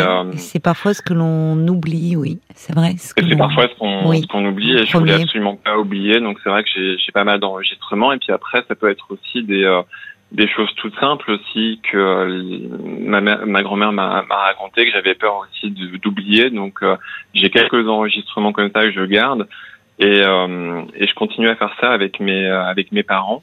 Qui sont voilà toujours vivants tous les deux et ils sont assez âgés et bah forcément voilà je je, je m'inquiète beaucoup pour pour eux par rapport à la maladie par rapport à ce qui pourrait arriver aussi dans j'espère très longtemps Ils ont Et, quel âge vos parents? Ils ont euh, 75 ans D'accord. Mais ils, euh, ils n'ont pas, ils ont une maladie particulière ou? Non. Non. mais après ils disent pas euh, dans la famille on n'a jamais parlé de de ces choses là par exemple moi j'ai su euh, très tardivement ma grand-mère avait eu un cancer voilà c'est pas des sujets bah parce que les on parle pas de ces choses-là. Il y a des non-dits là-dessus. J'ai jamais compris pourquoi, mais on peut-être pour préserver euh, les uns les autres. euh, Ça peut être une piste à explorer. Ces non-dits euh, et justement ce, cette soi-disant protection. Parce que peut-être que vos parents eux-mêmes ont, sont dans un rapport un peu particulier à la maladie, à la mort, dans une forme d'évitement. Ben ouais, je j'ai jamais trop su. Je pense que c'est vraiment enfin c'est vraiment pour préserver, pour pas qu'on s'inquiète. Oui, mais ça ne de- préserve pas en fait. Enfin, pardon de Non. vous interrompre, mais voyez, c'est le et au contraire, ça peut décupler l'anxiété. Euh, parce que en fait, cette façon de ne pas parler euh, de, de- de- des choses graves euh, fait que, au fond, de ne pas mettre de mots là-dessus, ben, ça va se traduire par des mots euh, physiques. Donc c'est pour ça que je, me suis permis, oui, de vous interrompre là, parce que est-ce que cette euh, cette peur euh, de, de la mort, enfin de quelque chose de, très qui nous concerne tous, enfin plus ou moins, mais là qui devient tellement envahissante. Est-ce que c'est ça s'est déclenché C'est là où je ne me souviens plus euh, pendant la maladie ou voire après le décès de votre grand-mère ou c'était déjà Non, présent c'était- déjà présent euh, bien avant. Et j'ai eu beaucoup de décès autour de moi. Euh, et ça s'est déclenché vraiment, vraiment avant. Vous avez eu beaucoup de décès autour de vous, vous me dites? Ouais. Ouais, j'ai eu beaucoup de décès. Euh, Il y a eu un suicide. euh, Il y a eu euh, bah, beaucoup de personnes. euh, que- Ah oui. Alors, mais à que quelle période ça hein C'est-à-dire, c'est où c'était dans un temps, à un moment, euh, il y a eu des. Bah, en fait, j'ai eu un, il y a eu un suicide autour de moi. Je devais avoir une vingtaine d'années. Euh, C'était un, un collègue de travail qui s'est, euh, qui s'est suicidé. Euh, j'ai eu après ensuite, euh, bah, voilà, des personnes que, que j'appréciais qui, euh, qui sont mortes de vieillesse. Hum Et puis euh, j'ai perdu euh, ma cousine, mon cousin dans un accident de voiture. euh, ma cousine qui avait mon âge. Ensuite, euh, bah, oui. forcément, quand on avance avec l'âge, Oui. les gens, les gens partent. Oui. Oui, je me choses, souviens. ouais. Oui, oui. C'est, c'est, pas rien de voir partir un proche qui a le même âge que soi. Et vous êtes jeune en plus. Enfin, c'était. Ouais. Je vois aujourd'hui encore, vous n'avez pas encore 40 ans. Non, Euh, c'était violent, ouais. Et euh, bah, ça a été très bien parce que là, finalement, même si on, on sait que, enfin, qu'un jour ça s'arrêtera, quand ça se passe comme ça et que ça touche un proche, là, euh, il y, a une- il y a une prise de conscience qui est qui peut être traumatisante. Ouais. Et puis il y a l'absence après euh, qui est euh, Mm. qui est toujours présente. Et, Mm. Et je me suis demandé en fait comment arriver en tout cas à essayer de, enfin, d'arriver à combler cette absence parce qu'on, je, pense pas qu'on puisse la, la, la combler totalement, mais euh, mais à travers les, les enregistrements, je sais que par exemple pour ma grand-mère, ça peut paraître un peu peut-être un peu morbide, mais euh, mais ça me comment dire, comment expliquer ça? Ça me, ça me rassure en tout cas d'avoir ces enregistrements-là, de pouvoir les écouter de temps en temps, de pouvoir entendre sa voix. Et, euh, et aujourd'hui, euh, bah, je me dis que bah, on a tout sur le cloud, qu'on a les photos sur le cloud, qu'on a les enregistrements sur le cloud, et qu'au final, euh, bah, on a très peu de, de, de choses physiques en fait qui restent. Et je me dis qu'une fois qu'on est mort, bah, qu'est-ce qui, qu'est-ce qui reste en fait? Qu'est-ce qu'on conserve de tout ça de et, j'essaie de faire une boîte en fait avec euh, bah, certains enregistrements de ma grand-mère, avec certains thèmes. Par exemple, elle me parlait beaucoup de ses voyages, de choses comme ça. Et je me dis que ça pourrait intéresser peut-être plus tard.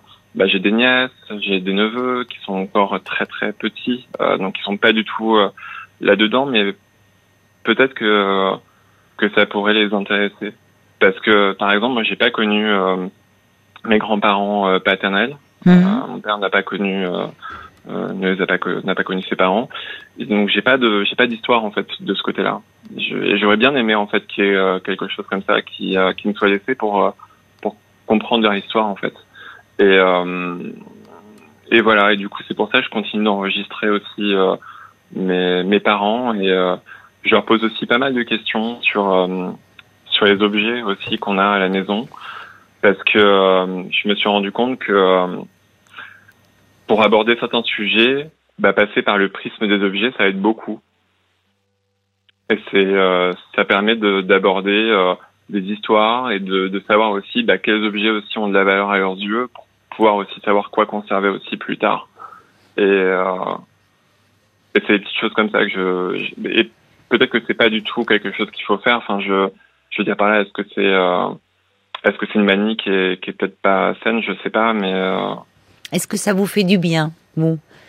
Est-ce que ça vous Ben, apaise ou? ça, ça me permet de, ça vous rassure? de me rassurer un petit peu, Oui. ouais. Parce que j'ai pas le contrôle par rapport à la mort, mais je peux avoir le contrôle par rapport à ça, en fait. Par rapport à ce qui, ce qui Oui, c'est ça, c'est ça. Dans- Mais c'est intéressant dans ce que vous me dites de ce, le fait de conserver dans, dans une boîte des objets euh, dont ils étaient proches, des euh, d'enregistrer la voix. euh, c'est comme si vous vous disiez peut-être, je ne sais pas, que s'il y avait pas ça, une fois qu'on est mort, euh, on a disparu, certes, physiquement, mais qu'au fond, on s'évaporait et qu'on ne restait pas dans le présent chez les, les vivants qui nous ont aimés. Et hum, justement, à travers euh, ces souvenirs auxquels vous, vous avez besoin de les concrétiser. Oui. Et puis par peur d'oublier aussi. Voilà, par peur d'oublier. Par peur d'oublier, et puis, euh, puis pour laisser quelque chose aussi, euh, euh, bah, aux personnes qui, qui resteront aussi après et qui euh, auront. Qu'est-ce que vous pourriez oublier? Qu'est-ce que vous avez peur d'oublier? Ben, j'ai peur d'oublier des, euh, des, ouais, tout ce qui peut être souvenir. Là, on parle beaucoup d'Alzheimer, etc. Ben, je me dis que même si plus tard, voilà, si plus tard, bah, par exemple, j'ai Alzheimer, ben, je me dis que ça peut être bien d'avoir des choses comme ça pour euh, pour me rappeler aussi ce qui s'est passé, pour pas oublier. Il y a euh, des, des personnes dans votre famille atteintes d'Alzheimer? Euh, pas à ma connaissance. Non. Non. Mais c'est comme si finalement, en général, ce qui se passe euh, quand on perd une personne, au départ, un être aimé, ce c'est insupportable de ne plus la voir physiquement, Euh, de ne plus pouvoir euh, justement la toucher, entendre sa voix, la sentir, Ah. la- euh, et où les gens se, se raccrochent parfois justement à, une- à des vêtements, une, eau- une- un parfum. Et puis petit à petit, heureusement, on, on se rend compte que on a intériorisé cette personne, que au fond, euh, à travers les, souvenirs que l'on a construits ensemble, les moments passés ensemble, euh, qu'au fond, elle n'est plus là physiquement, mais qu'elle demeure à l'intérieur de nous, à travers euh, justement tout ce que l'on a vécu avec elle. Exactement. Et d'ailleurs, ça me fait penser à quelque chose par rapport au, euh, par rapport à la cuisine notamment. Mm. Euh, et, et je sais qu'avec ma grand-mère, bon ouais, il y avait aussi un petit peu la cuisine qui était importante. Oui, oui. Et, et, et je repense à une, à une autrice qui, est, qui a écrit beaucoup en fait sur ce sujet, qui s'appelle euh, euh, Ryoko Sekiguchi, euh, qui est une autrice euh, jap- japonaise qui, Oui. qui écrit des livres en, en français et qui a pas mal écrit justement autour de autour de ça en fait, autour de, de la mort et, euh, et bah, par exemple de la cuisine aussi, le fait euh, à travers les, le goût, à travers les odeurs, de se rappeler aussi des, euh, des personnes. Et c'est quelque chose aussi qui, euh, qui, qui m'intéresse aussi beaucoup. Et euh, mais après, je voudrais pas avoir une passion un peu, vous voyez, morbide, etc. Mais euh, mais euh, voilà, je sais pas quelle est la limite entre euh, Oui. entre les souvenirs, la mémoire et, et le Oui. reste. quoi. Mais il y a quelque chose dans ce dans ce besoin comme ça d'accumuler des, preuves tangibles au fond de l'existence de ces personnes, quelque chose qui me fait dire qu'il y a peut-être dans votre histoire quelque chose qui a été un peu problématique autour de la séparation. Au-delà des traumatismes que vous avez vécus avec euh, avec ces décès euh, dans votre entourage.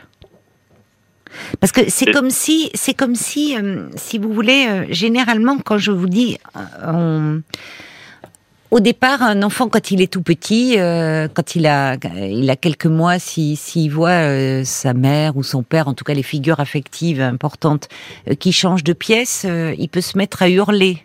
D'un coup, à hurler euh, euh, de, de, frayeur. C'est-à-dire que pour lui, euh, la personne, elle change de pièce, elle est plus dans son axe de vision, elle n'est plus là, elle a disparu.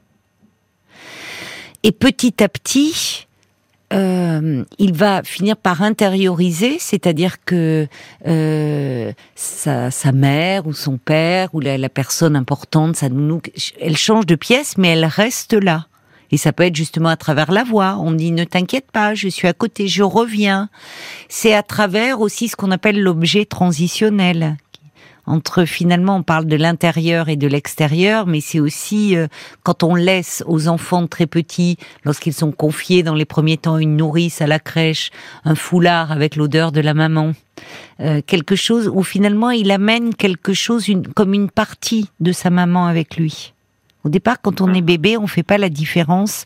On sait pas qu'on est un être unique euh, à part entière. On est comme un morceau de la maman. Vous ne- voyez, on est donc le foulard, il tient lieu de ça. Il permet de d'appréhender un peu le monde. On emporte un petit bout de soi, de la maison, de, de familier avec soi. Et il y a quelque chose, je peux me tromper, mais qui m'évoque ça de très archaïque. Voyez, je vous répondrai pas sur c'est bien ou c'est mal. Je sais pas. Il y a quelque chose. Je vois que vous ne pouvez pas vous empêcher de faire comme si il fallait cette preuve de l'existence des personnes que vous avez aimées, de vous raccrocher à cela.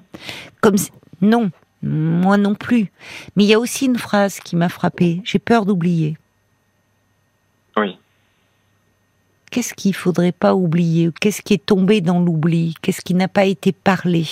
Vous me dites que dans votre famille, c'est Mhm. peut-être compliqué aussi de parler. Qu'est-ce qui, comme séparation, mais même des séparations qui font partie euh, du, du parcours classique d'un enfant, hein, c'est euh, la séparation, c'est déjà la première, c'est au moment de l'accouchement, hein, euh, où il y a des, des enfants qui vont être prématurément arrachés au corps de leur mère parce que ils doivent être en néonat, parce qu'on doit s'occuper d'eux. Cette séparation, on sait que ça peut laisser des traces, même si actuellement on est vigilant là-dessus, mais ça peut être euh, le sevrage où finalement on passe, le bébé passe du sein au biberon. Euh, Le sein de sa mère, il est contre sa mère. Le biberon, on est déjà dans l'objet quelque chose de plus extérieur. C'est l'entrée à l'école. C'est enfin, il y a plein de choses qui peuvent paraître tout à fait anecdotiques, mais qui ont pu à un moment donné être euh, mal vécues, mal élaborées, qui peuvent se traduire. Vous savez, là, ce que vous exprimez, la peur de la mort, qui tourne à la phobie comme ça. Comme toutes les phobies, souvent, c'est ça va. euh, finalement, ça se focalise sur une situation ou sur un objet, mais au fond, euh, la, la réelle cause, elle porte sur autre chose. Et ça, il y a moyen de, de travailler là-dessus pour comprendre, enfin pour euh, que moi j'ai aucun souvenir en fait de. Bah, Mm. déjà, J'ai pas beaucoup de souvenirs de mon enfance, Hmm. euh, très très peu. Ah oui? Comment cela se fait-il? Ben j'ai, je sais pas, j'ai un blackout en fait. Je j'ai très très peu de souvenirs de mon enfance. Très peu de souvenirs de votre enfance? Ouais, très peu de souvenirs de mon enfance. J'ai très peu de souvenirs de scènes de mon enfance. euh, ouais. Et les scènes que vous avez euh, Bah il y a de tout. Il y a des y a scènes heureuses et puis des scènes moins moins heureuses, mais euh, j'ai j'ai j'ai peu de souvenirs. Et je sais pas si c'est quelque chose qui est euh, normal entre guillemets quoi, mais euh, je... Ça interroge toujours. Hmm. Justement, par rapport aussi, enfin, c'est toujours aussi en lien avec ce que vous venez de me dire, cette peur d'oublier et en même temps pas de sou très peu de souvenirs. En général, l'enfance, l'enfance d'ailleurs, on voit à quel point souvent, plus on avance en âge, les personnes âgées, c'est ce qui leur, c'est ce qui reste, l'enfance. Parfois, justement, et dans la maladie d'Alzheimer, elles oublient tout, peu à peu, c'est une maladie terrible, pas leur enfance. Et d'ailleurs, souvent, elles veulent retrouver leurs parents. Les fugues, c'est pour repartir à ce temps de leur enfance.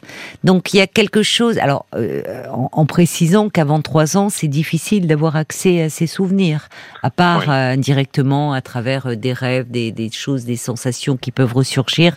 Mais, euh, mais ça, forcément, en tant que psy, ça nous interroge toujours lorsque quelqu'un dit j'ai très peu de souvenirs de mon enfance. Comme s'il y avait un rideau, quelque chose peut-être d'un peu défensif, quelque chose d'une amnésie qui protégerait de quoi. Euh, et alors, on peut, euh, si vous voulez, euh, là, la thérapie cognitive peut pas tellement vous aider là-dessus. La thérapie cognitive, elle, euh, elle fonctionne bien, ça marche bien sur les phobies quand les symptômes sont très envahissants. C'est une thérapie qui est indiquée pour les phobies. Par rapport à la question que vous me posez sur les causes et finalement des peurs, il y a, il y a cette peur d'oublier, cette diffi- il y a là c'est plus quelque chose d'ordre d'une thérapie analytique Hmm. où finalement on procède plus par association où finalement on se sert de tous les matériaux qui peuvent arriver. C'est- C'est-à-dire que là, on n'est pas, on n'est pas dans un cadre. C'est, on, on vous fait changer. Enfin, c'est-à-dire que sur un souvenir qui revient, euh, euh, finalement, qui peut être développé, et qui tout d'un coup peut prendre une autre consistance. Peut-être à travers un rêve, peut-être à travers, euh, vous voyez, on part de ce qui vous amène, de votre symptôme, et puis on essaie de reconstituer le fil de votre histoire. Ce qui serait intéressant pour vous qui avez si peur d'oublier, de au fond devenir un peu comme un faire un travail de d'archéologue, de détective de votre propre histoire personnelle et familiale.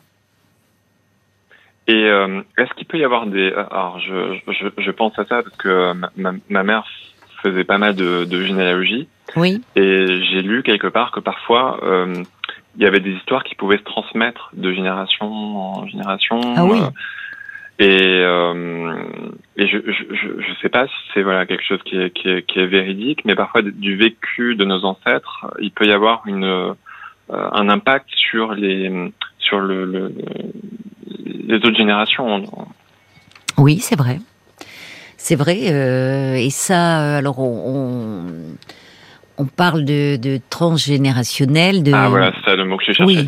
euh, Anne Ancelin euh, Schulzen-Berger a beaucoup écrit euh, sur ce sujet. Elle est décédée aujourd'hui. Euh, aïe, mes aïeux. Enfin, elle a beaucoup écrit. euh, mais finalement, la psychanalyse euh, se, se préoccupe aussi de ça. Quand je vous disais qu'il y a vraiment, c'est comme un travail d'archéologue. On, on part, c'est un travail de détective. On fouille une histoire familiale et on se rend compte, au travers d'une analyse, à quel point peut-être finalement dans la famille, euh, quelqu'un que l'on n'a pas connu, ça peut être un grand-oncle, une grande-tante, mais qui euh, de par son histoire, euh, il y a quelque chose dans cette, dans l'histoire de, alors je vous cite comme ça, hein, un grand oncle, une grande tante, qui a pu marquer la famille par quelque chose qui a été vécu comme un peu traumatique. On sait que c'est le cas des suicides, mais il y a plein d'autres choses. Des suicides, quand c'est pas parlé souvent, les suicides, on n'en parle pas. Ça doit rester Mm. caché. Ça crée des trous dans l'histoire familiale. Et il y a quelque chose qui se transmet et où finalement, parfois, on peut même être mis à une place inconsciemment d'un d'un arrière grand-père, arrière grand-mère, enfin, vous voyez, des choses de tout ce qui n'a pas été finalement, c'est, ça fait comme une déchirure dans un tissu. Euh, Il y, a, il y a des trous, il y a quelque chose du tissu familial qui est déchiré. Et le travail d'analyse peut permettre de rapiécer, finalement, de combler ces trous. Et que chacun puisse reprendre sa place et le cours de sa vie et de son développement. Parce que derrière cette peur de la mort que vous exprimez, il y a aussi souvent une peur de vivre. Il y a une peur par rapport à la vie, de s'emparer de sa vie, de quoi faire de cette vie. Et le temps que vous passez à finalement accumuler ces objets, des témoins au fond silencieux de la présence de ces personnes, de cette grand-mère tant aimée, c'est du temps que vous ne passez pas par rapport à votre vie à vous. Ouais, je comprends. Il y a beaucoup de réactions parce que ça nous parle tous, hein, finalement. Qui n'a pas peur? Enfin, c'est quelque chose. je- Enfin, je vois pas un être humain dire non, moi, ça me fait pas peur du tout.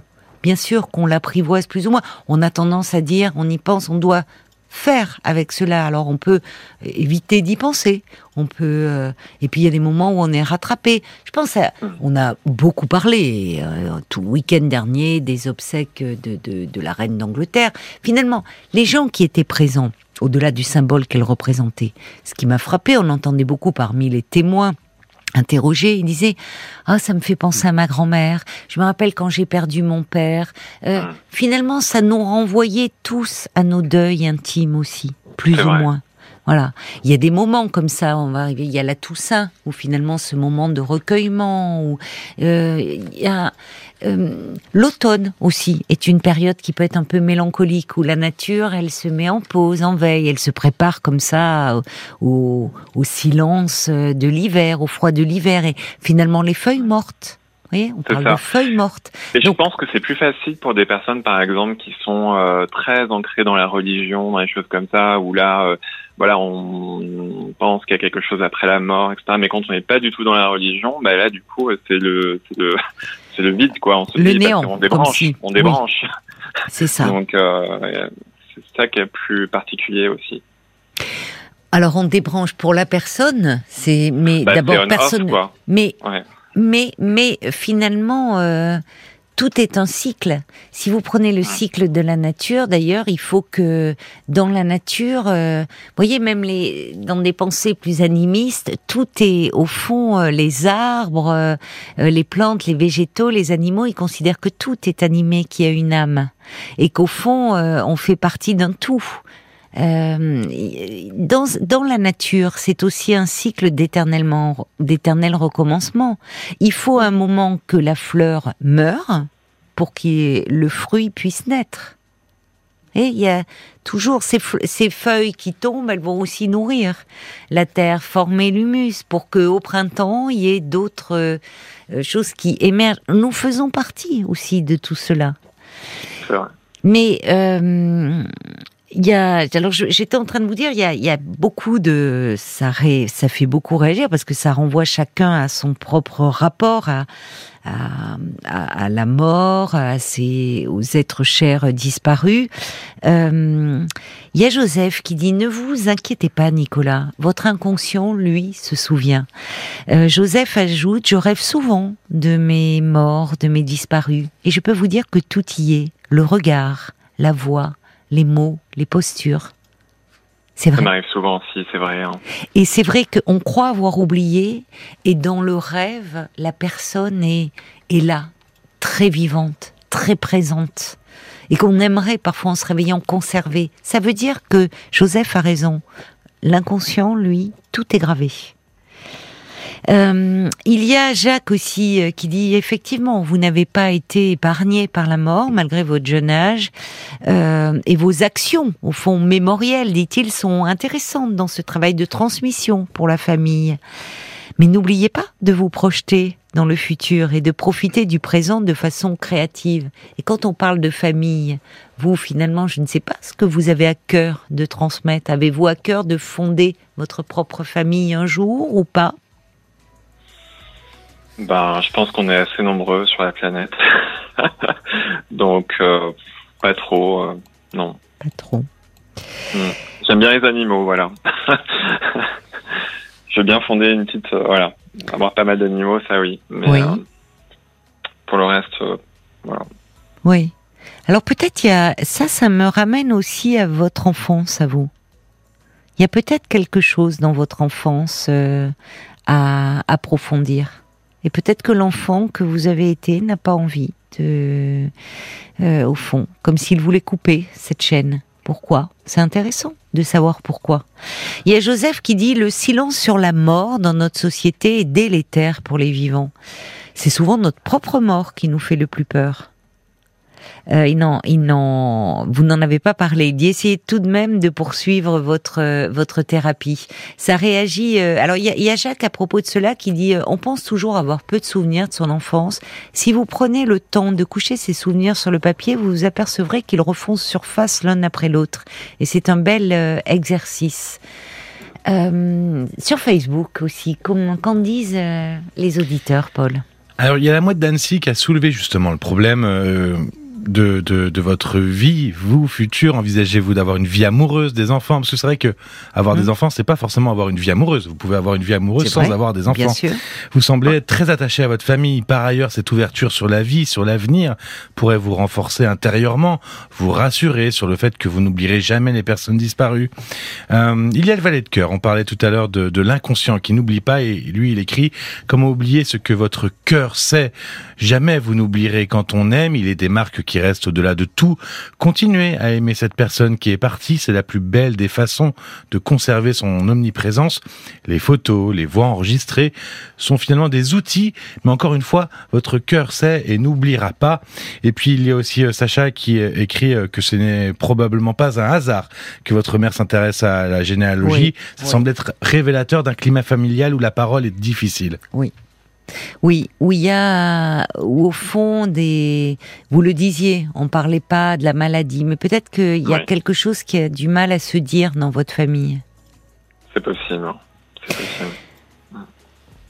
Et à travers la cuisine, vous disiez là, je, ça, ça évoque beaucoup de choses. Je, pense pour beaucoup d'entre nous, vous parliez de cette auteur que je, je ne connais pas, cette auteure japonaise, mais là aussi, on est dans la transmission. Combien d'ailleurs de grands chefs disent que, au fond, font référence à un grand-père, à une grand-mère, en disant tout petit, quand je rentrais de l'école, c'était le goûter que euh, me préparait euh, ma grand-mère, qui à travers euh, les, les recettes qu'ils font, qui nous enchantent. euh, C'est vrai. pas nos Mm. papilles, il y a des choses de leur enfance à eux qui Des beaux émergent. souvenirs. Et, et les choses le- parfois les plus simples, dans des desserts, dans des plats, et où finalement, à travers cela, ils continuent à faire vivre euh, cette grand-mère ou ce grand-père euh, tant aimé.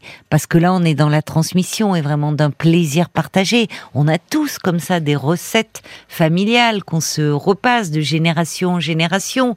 Et, et finalement, toujours, quand on goûte ce plat, euh, il y a tellement de souvenirs qui remontent à la surface. La nourriture, il y a, y a la nourriture dans l'assiette, puis il y a toutes les nourritures affectives associées. Donc, euh, il y a, je pense, un, un travail euh, euh, à faire. Et peut-être, puisque vous me disiez que votre thérapie comportementale, aujourd'hui, vous n'aviez plus le sentiment d'avancer, elle a pu vous aider par rapport à des symptômes envahissants, mais peut-être que quelque chose aujourd'hui en complément, de, voyez, de plus analytique, pourrait être intéressant. Il y a aussi à travers l'hypnose des choses qui peuvent émerger Ah oui. quand parfois on est très défensif, on a l'impression justement qu'on n'a pas accès. L'inconscient, il se livre pas comme ça. Hein. Euh, il reste très énigmatique. L'hypnose peut permettre de faire accéder un peu des choses comme ça à la conscience quand c'est très refoulé, très contenu, malgré nous, très défensif. Vous voyez? Donc il y a peut-être d'autres pistes à explorer pour, euh, en tout cas, euh, faire ce travail de transmission. On peut le faire aussi autrement qu'en accumulant beaucoup d'objets, même si pour le moment cela vous rassure. Mais merci à vous parce qu'on a exploré euh, beaucoup de choses à travers votre témoignage. Bah, je vous remercie beaucoup. C'est vrai que c'est un sujet que, qui, qui, qui me passionne. Merci, euh, merci infiniment. Mais il faut aussi être dans la vie et vous Oui. interroger aussi sur euh, finalement euh, qu'est-ce qui peut s'exprimer comme peur à travers cette peur de la mort. Il y a aussi parfois une peur de de vivre. Je vais travailler là-dessus.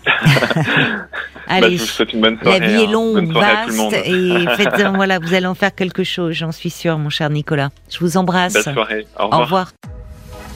22h, minuit 30. Parlons-nous. Caroline Dublanche sur RTL. Et le témoignage de Nicolas continue à vous inspirer. Il y a Cathy qui dit, moi j'irais bien refaire un tour du côté de chez Swann.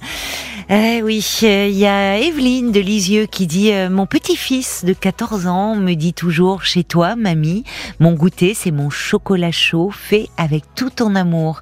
Et tu sais, plus tard, ben, je penserai toujours à toi en buvant un chocolat. C'est joli. Allez, on va accueillir euh, maintenant euh, Sylvie. Bonsoir Sylvie. Bonsoir Caroline. Bonsoir. Merci de, de me prendre en ligne. Ah bah, euh, je suis ravie moi, de vous accueillir. Et je vous appelle euh, parce que en fait j'ai une, une amie qui était euh, une, une collègue de travail Oui, et euh, qui est devenue donc une amie euh, à partir du moment où elle est partie en, en retraite. On s'est beaucoup côtoyé, on oui, faisait des, des sorties, euh, des balades. oui.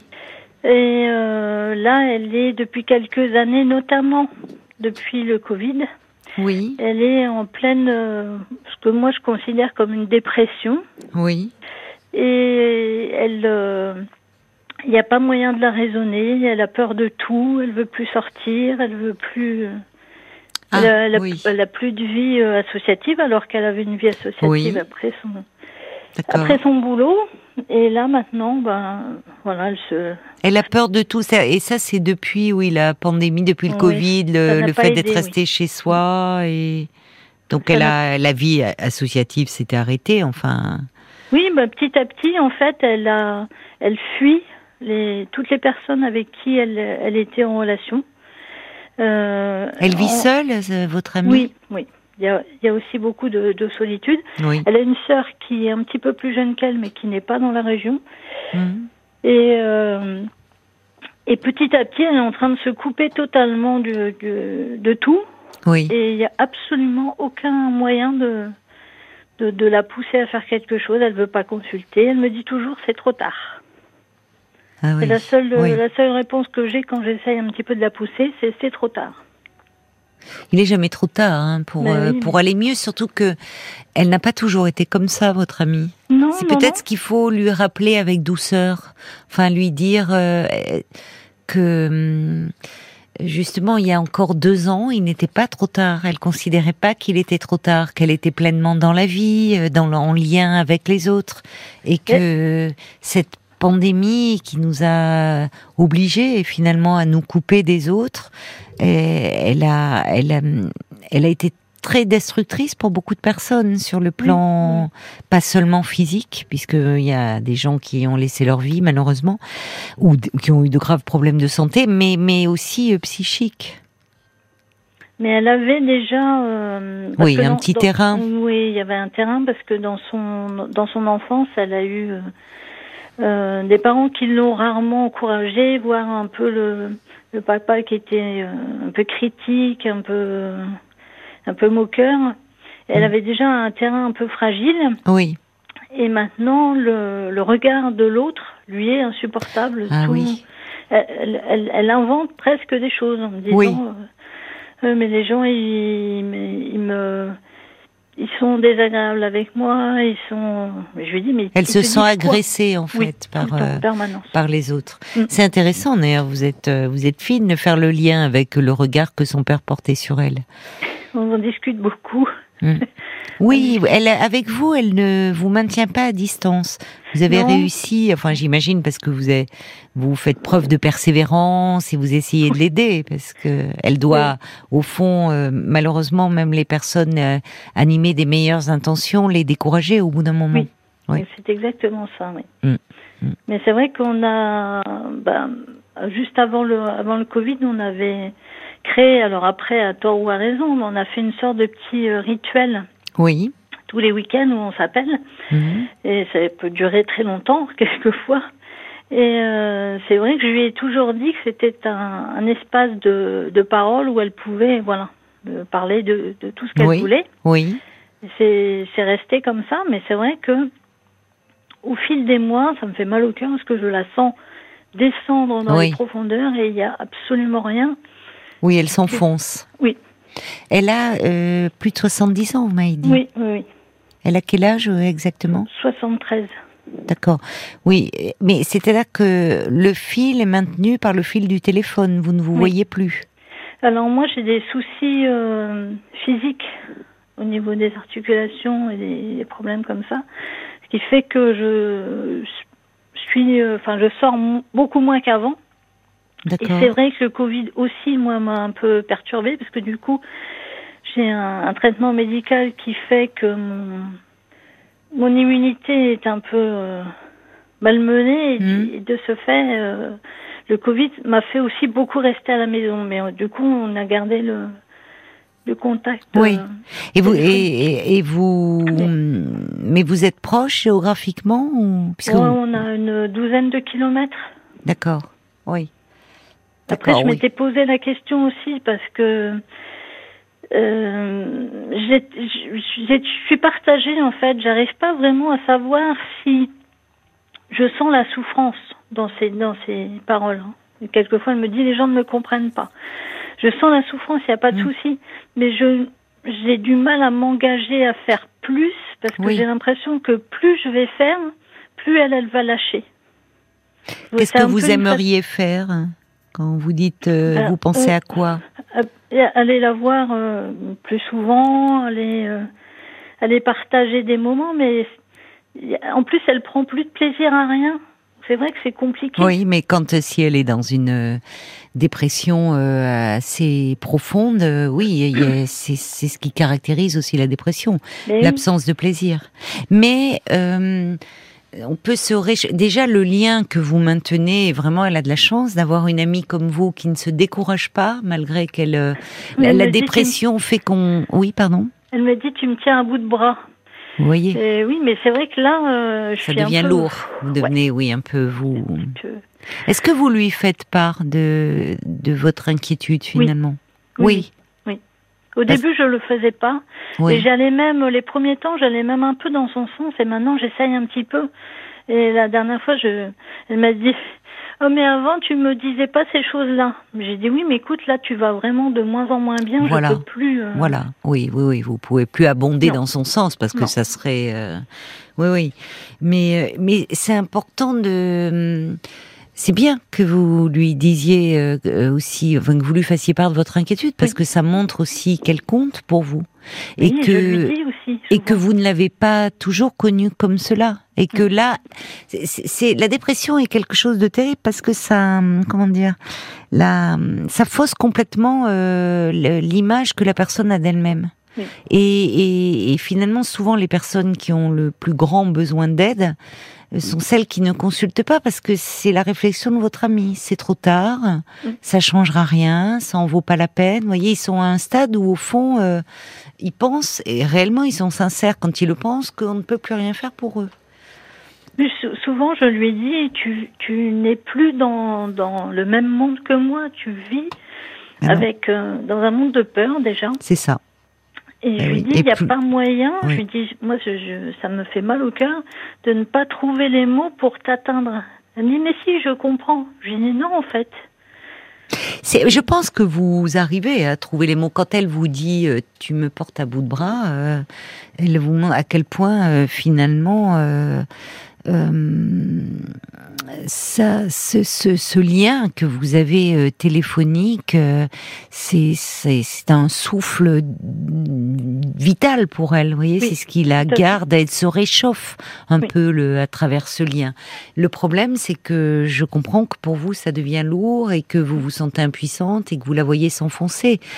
Alors peut-être, euh, est-ce que quand même, elle, puisqu'elle est devenue, elle a peur, euh, le monde extérieur lui paraît dangereux, les autres, euh, elle se sent agressée, est-ce qu'elle arrive quand même à avoir, compte tenu de son âge, elle doit avoir un médecin traitant par rapport à peut-être certaines euh, pathologies ou pas d'ailleurs, mais enfin, il faudrait Oui, peut-être oui, passer au moins par le médecin traitant. Oui, mais moi je trouve que. Alors après, c'est à travers son filtre qu'elle me qu'elle me parle de ça, Oui. mais euh, moi j'ai l'impression qu'elle lui tient un autre discours, qu'elle minimise les choses. Et puis alors quand elle quand elle va à son rendez-vous, elle lui fait un résumé de, de, de tout ce qui va pas bien sur une feuille et elle lui donne. Et je lui dis mais il la lit la feuille? Elle me dit euh, oui, jette un œil dessus, mais je lui dis pourquoi vous, vous ne parlez pas ensemble? Je lui dis vous communiquez pas, Oui. tu lui donnes Pourquoi Oui, c'est vrai. Pourquoi Qu'est-ce qu'elle vous dit Mais bah, le, le problème c'est que quand je la mets face à, à des évidences, elle part sur un autre sujet en fait. Elle évite. Non, mais peut-être qu'elle a, qu'elle a du mal à parler avec ce médecin. Ben, et qu'à mais- travers cette feuille qu'elle lui tend, il y a un appel au secours. Parce que là, sur la, elle peut peut-être euh, davantage mettre par écrit euh, ce qu'elle ressent que qu'oralement. Peut-être.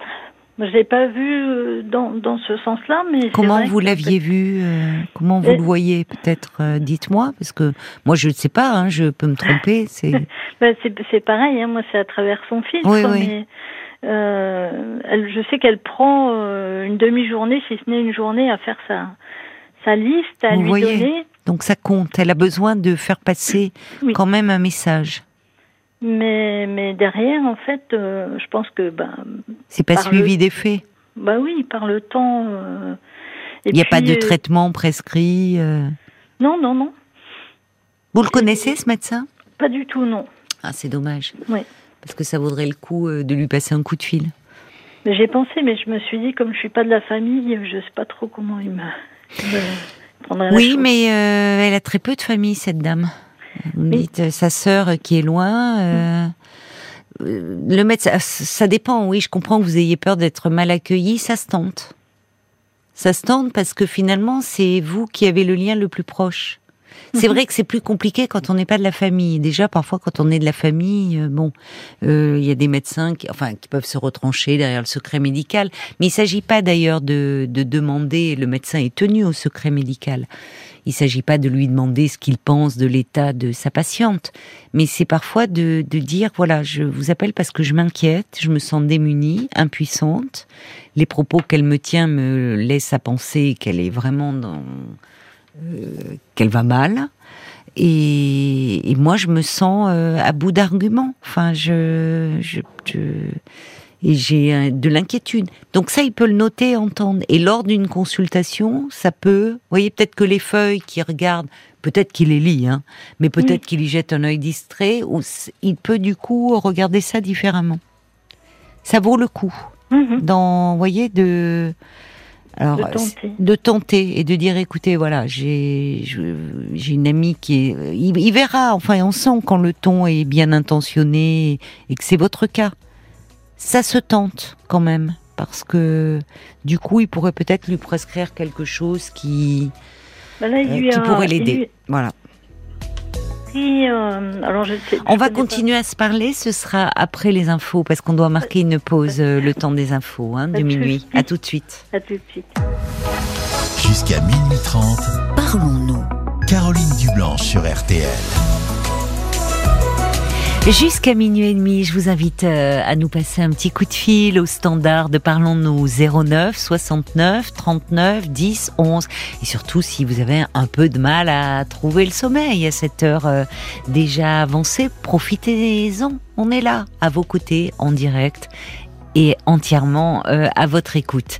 Euh, un petit mot pour vous dire, j'ai oublié de vous préciser tout à l'heure à 23h, il y aura du foot ce soir, puisqu'on est déjà jeudi. Euh, il y aura du foot, donc nous serons là à Qui joue? 23h. Par hasard? Je- La France Ah oui, contre Voilà. qui L'Autriche. Ah non, mais il y a Marc qui souffle dans l'oreille, c'est triche. Je l'entends. Ah bon ben c'est la rentrée euh, et voilà quand on sait pas heureusement on a toujours un bon camarade qui nous souffle un Ouais. peu voilà Ouais, c'est ça, Bon. un faillot, quoi. ah, Fayot pas du tout Fayot Bah, au je- contraire c'est un bon camarade je Ouais, je dirais dis ça comme ça. C'est une question non, de point de vue. ah t'es déçu parce que mais on s'est peut-être euh, abonné à je sais pas c'est quoi les revues de foot d'ailleurs je sais pas Oh, l'équipe? Ouais, l'équipe, voilà 11 Sauf foot. SoFoot d'accord Ouais. bon ben Bah, tu l'as bûché quand même. voilà une idée cadeau Exactement. Surtout pas, hein. surtout pas. Alors ça serait vraiment de l'argent fichu en l'air. Allez, on va retrouver donc ce soir, il y a du foot 23h, France Autriche. Enfin 23h, non, le match évidemment, vous pourrez le suivre en direct avec l'équipe des sports, on reprend Euh, et nous nous commencerons l'émission à 23h. Mais pour l'heure, nous retrouvons Sylvie. Alors Sylvie, euh, voilà, vous, pour ceux qui nous rejoindraient à minuit 5, euh, vous vous faites beaucoup de soucis pour, euh, pour une amie euh, qui, euh, qui est en train de s'enfoncer euh, lentement euh, dans, dans, dans un état, mais sûrement, oui, comme vous dites, euh, que depuis euh, le Covid, depuis elle, elle vit seule, elle, euh, le monde extérieur lui paraît menaçant, les autres, elle se sent agressée par les autres, elle se replie beaucoup sur elle-même, elle dit que de toute façon, il est trop tard pour faire quelque chose, et vous, malgré tout, vous gardez le lien, et elle vous dit d'ailleurs, le lien par téléphone, elle, elle vous dit que ces échanges, bah, vous, vous l'apportez euh, à bout de bras. Simplement, bah, vous commencez aussi un peu à vous essouffler et vous ne savez plus trop comment faire. Alors, je vous disais, le médecin traitant peut être un bon interlocuteur et vous étiez en train de me dire quelque chose à ce sujet, juste avant les fait, infos. En fait, elle a hum, un peu poussé par moi. Oui, Elle a finalement quand même demandé donc à son médecin traitant qu'il lui donne quelque chose. Donc il lui avait donné. Alors je, moi je n'y connais rien en médicaments. Je Oui. ne sais parce que a priori c'était un- une sorte d'antidépresseur, mais qui ne devait pas être très très fort. Mhm. Et donc il lui a prescrit et elle a regardé, elle a dû regarder, je pense, sur internet. Et elle s'est aperçue que c'était plus ou moins, enfin potentiellement incompatible avec euh, avec un, un souci de santé qu'elle avait. Donc elle n'est pas allée le chercher. Je lui ai dit, ben dans Ouais. ces cas-là, si tu as le doute, tu poses la question au Bah, pharmacien ou au médecin. Bah oui, au médecin, et au, pha- oui, et au bon, pharmacien, bien elle sûr. A, elle a laissé traîner ça pendant plusieurs Oui. mois parce qu'en fait, ben, comme pour le reste, elle me disait de toute façon, ça sert à que je prenne, c'est trop tard. Et Ouais. puis finalement, de conversation en conversation, elle lui en a reparlé quand elle l'a revu et lui a dit oui effectivement c'est pas euh, c'est pas tellement adapté dans votre cas. Ah Donc- bon? Ah oui, alors, enfin, cela dit, ah, comme vous dites, vous avez, euh, c'est ce que vous rapporte votre ami. Voilà. Voilà. À travers elle, à travers son filtre, donc bon. Parce que si on regarde, euh, enfin, sans aller sur Internet, les notices des médicaments, euh, on prend rien. Voilà. Parce que, vous voyez, les contre-indications. Et normalement, justement, le médecin euh, est censé. Alors, bien sûr, il faut faire part des traitements que l'on prend par ailleurs quand il nous prescrit un nouveau traitement. Mais enfin, c'est lui qui est censé savoir. Et puis, parfois, justement, euh, il peut y avoir. Enfin, c'est lui qui, sur Internet, euh, il sait à quel dosage, il sait. euh, vous voyez. Mais bon, c'est peut-être une façon euh, de pas le prendre. Oui, c'était, c'était, je pense, une, dans, dans un premier temps, une façon effectivement de ne pas le prendre. Et du coup, il lui a donné autre chose euh, qu'elle a pris. Et puis, euh, pareil, elle me dit, oh, je me sentais pas bien, euh, euh, j'étais fatiguée. euh, et donc, elle a pris l'initiative pour cette fois c'était très bien de le rappeler en lui disant voilà ça me fait telle chose je lui ai dit c'est normal il faut il faut le prendre le soir et puis euh, voilà ça va ça va vous aider à Oui, à dormir peut-être. Oui, c'est ça. C'est un peu euh, apaisant, anxiolytique, Voilà. sédatif, quoi.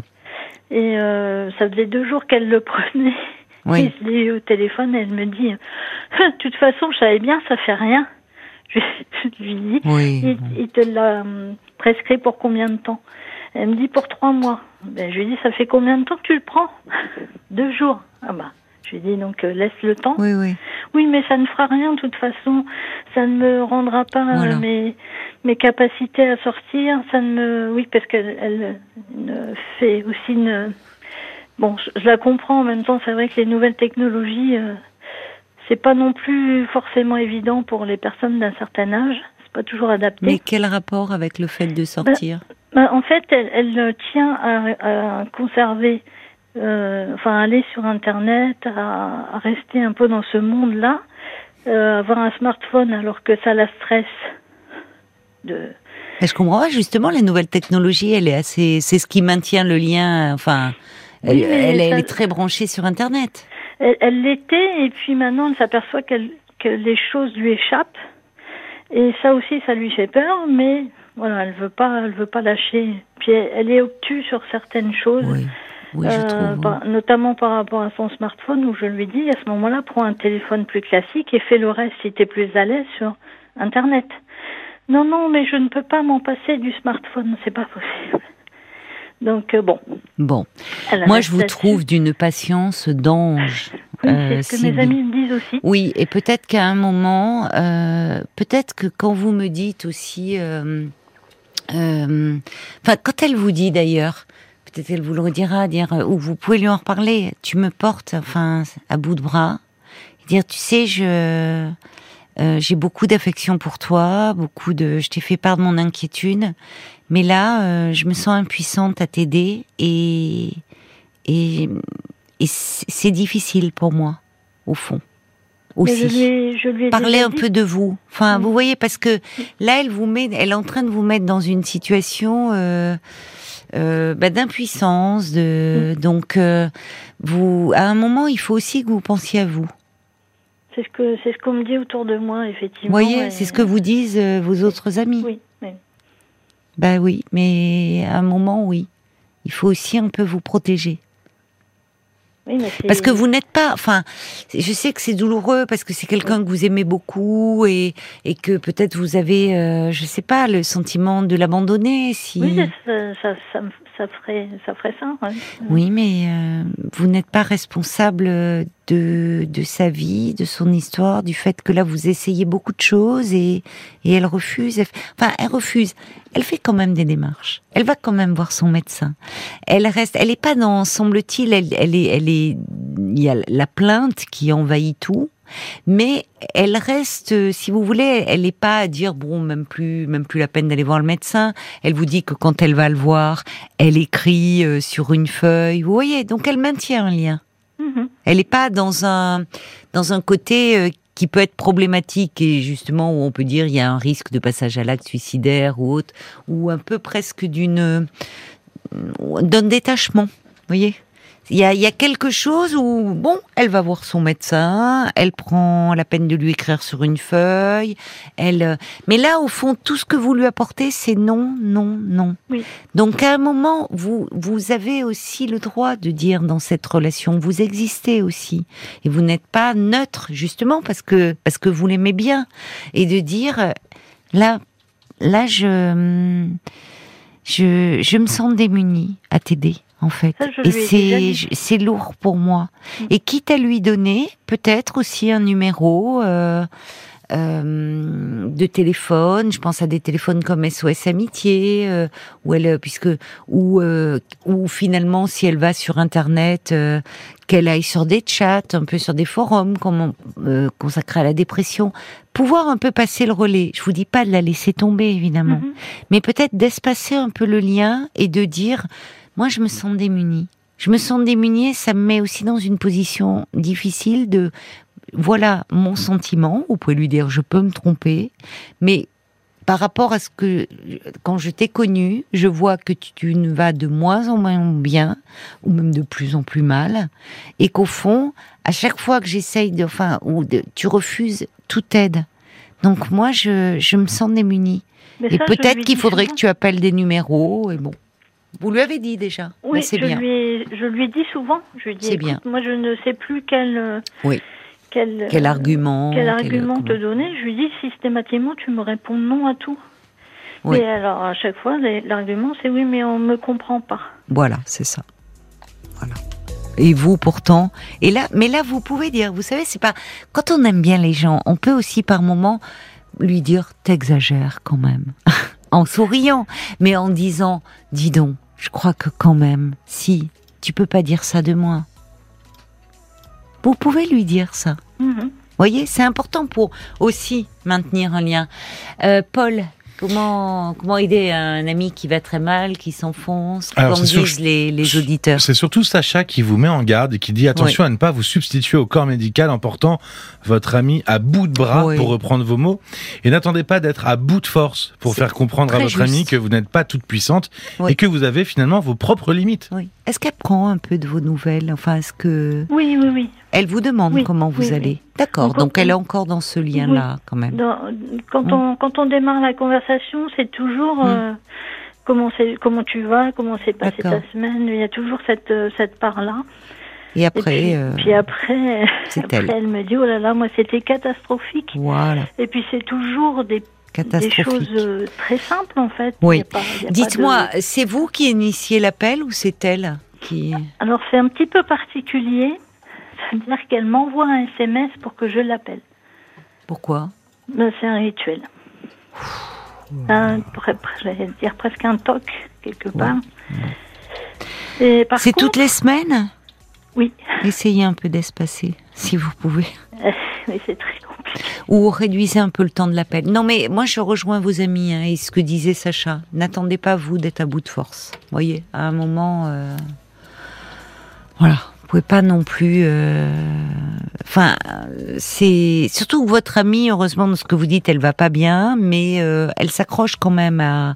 Il y a plein de choses, elle reste... Donnez des numéros de téléphone. Dire, ah bah tiens, j'ai vu un article, SOS Amitié, ils sont très bien, ils ont une présence, euh, tu pourrais, si tu éprouves le besoin de parler. Voilà, vous pouvez aussi. Et aider, c'est parfois passer des relais comme ça. Ou sur Internet, il y a un chat consacré euh, aux gens qui vont pas bien depuis le confinement. Qu'elle se branche. Ça lui plairait aussi, je pense, de discuter via un écran. Voyez? Et ça lui permettrait de d'avoir d'autres liens que vous, que vous ne soyez pas seul à la porter à bout de bras. Parce que faites attention à vous, Sylvie, aussi. Oui, ben, Bon courage à vous. Merci beaucoup. Au revoir. Bonne soirée, au revoir. Jusqu'à minuit 30, Caroline Dublanche sur RTL. Voilà, il est l'heure euh, de, de nous quitter. Euh, bah écoutez, je vous souhaite une belle, une belle nuit. Voilà, une belle nuit. Ah oui, n'oubliez pas, euh, ce soir, on sera là à 23h, France, Autriche. Hein, donc, euh, on sera bien là, mais 23h, minuit et demi. Je vous embrasse et faites de jolis rêves.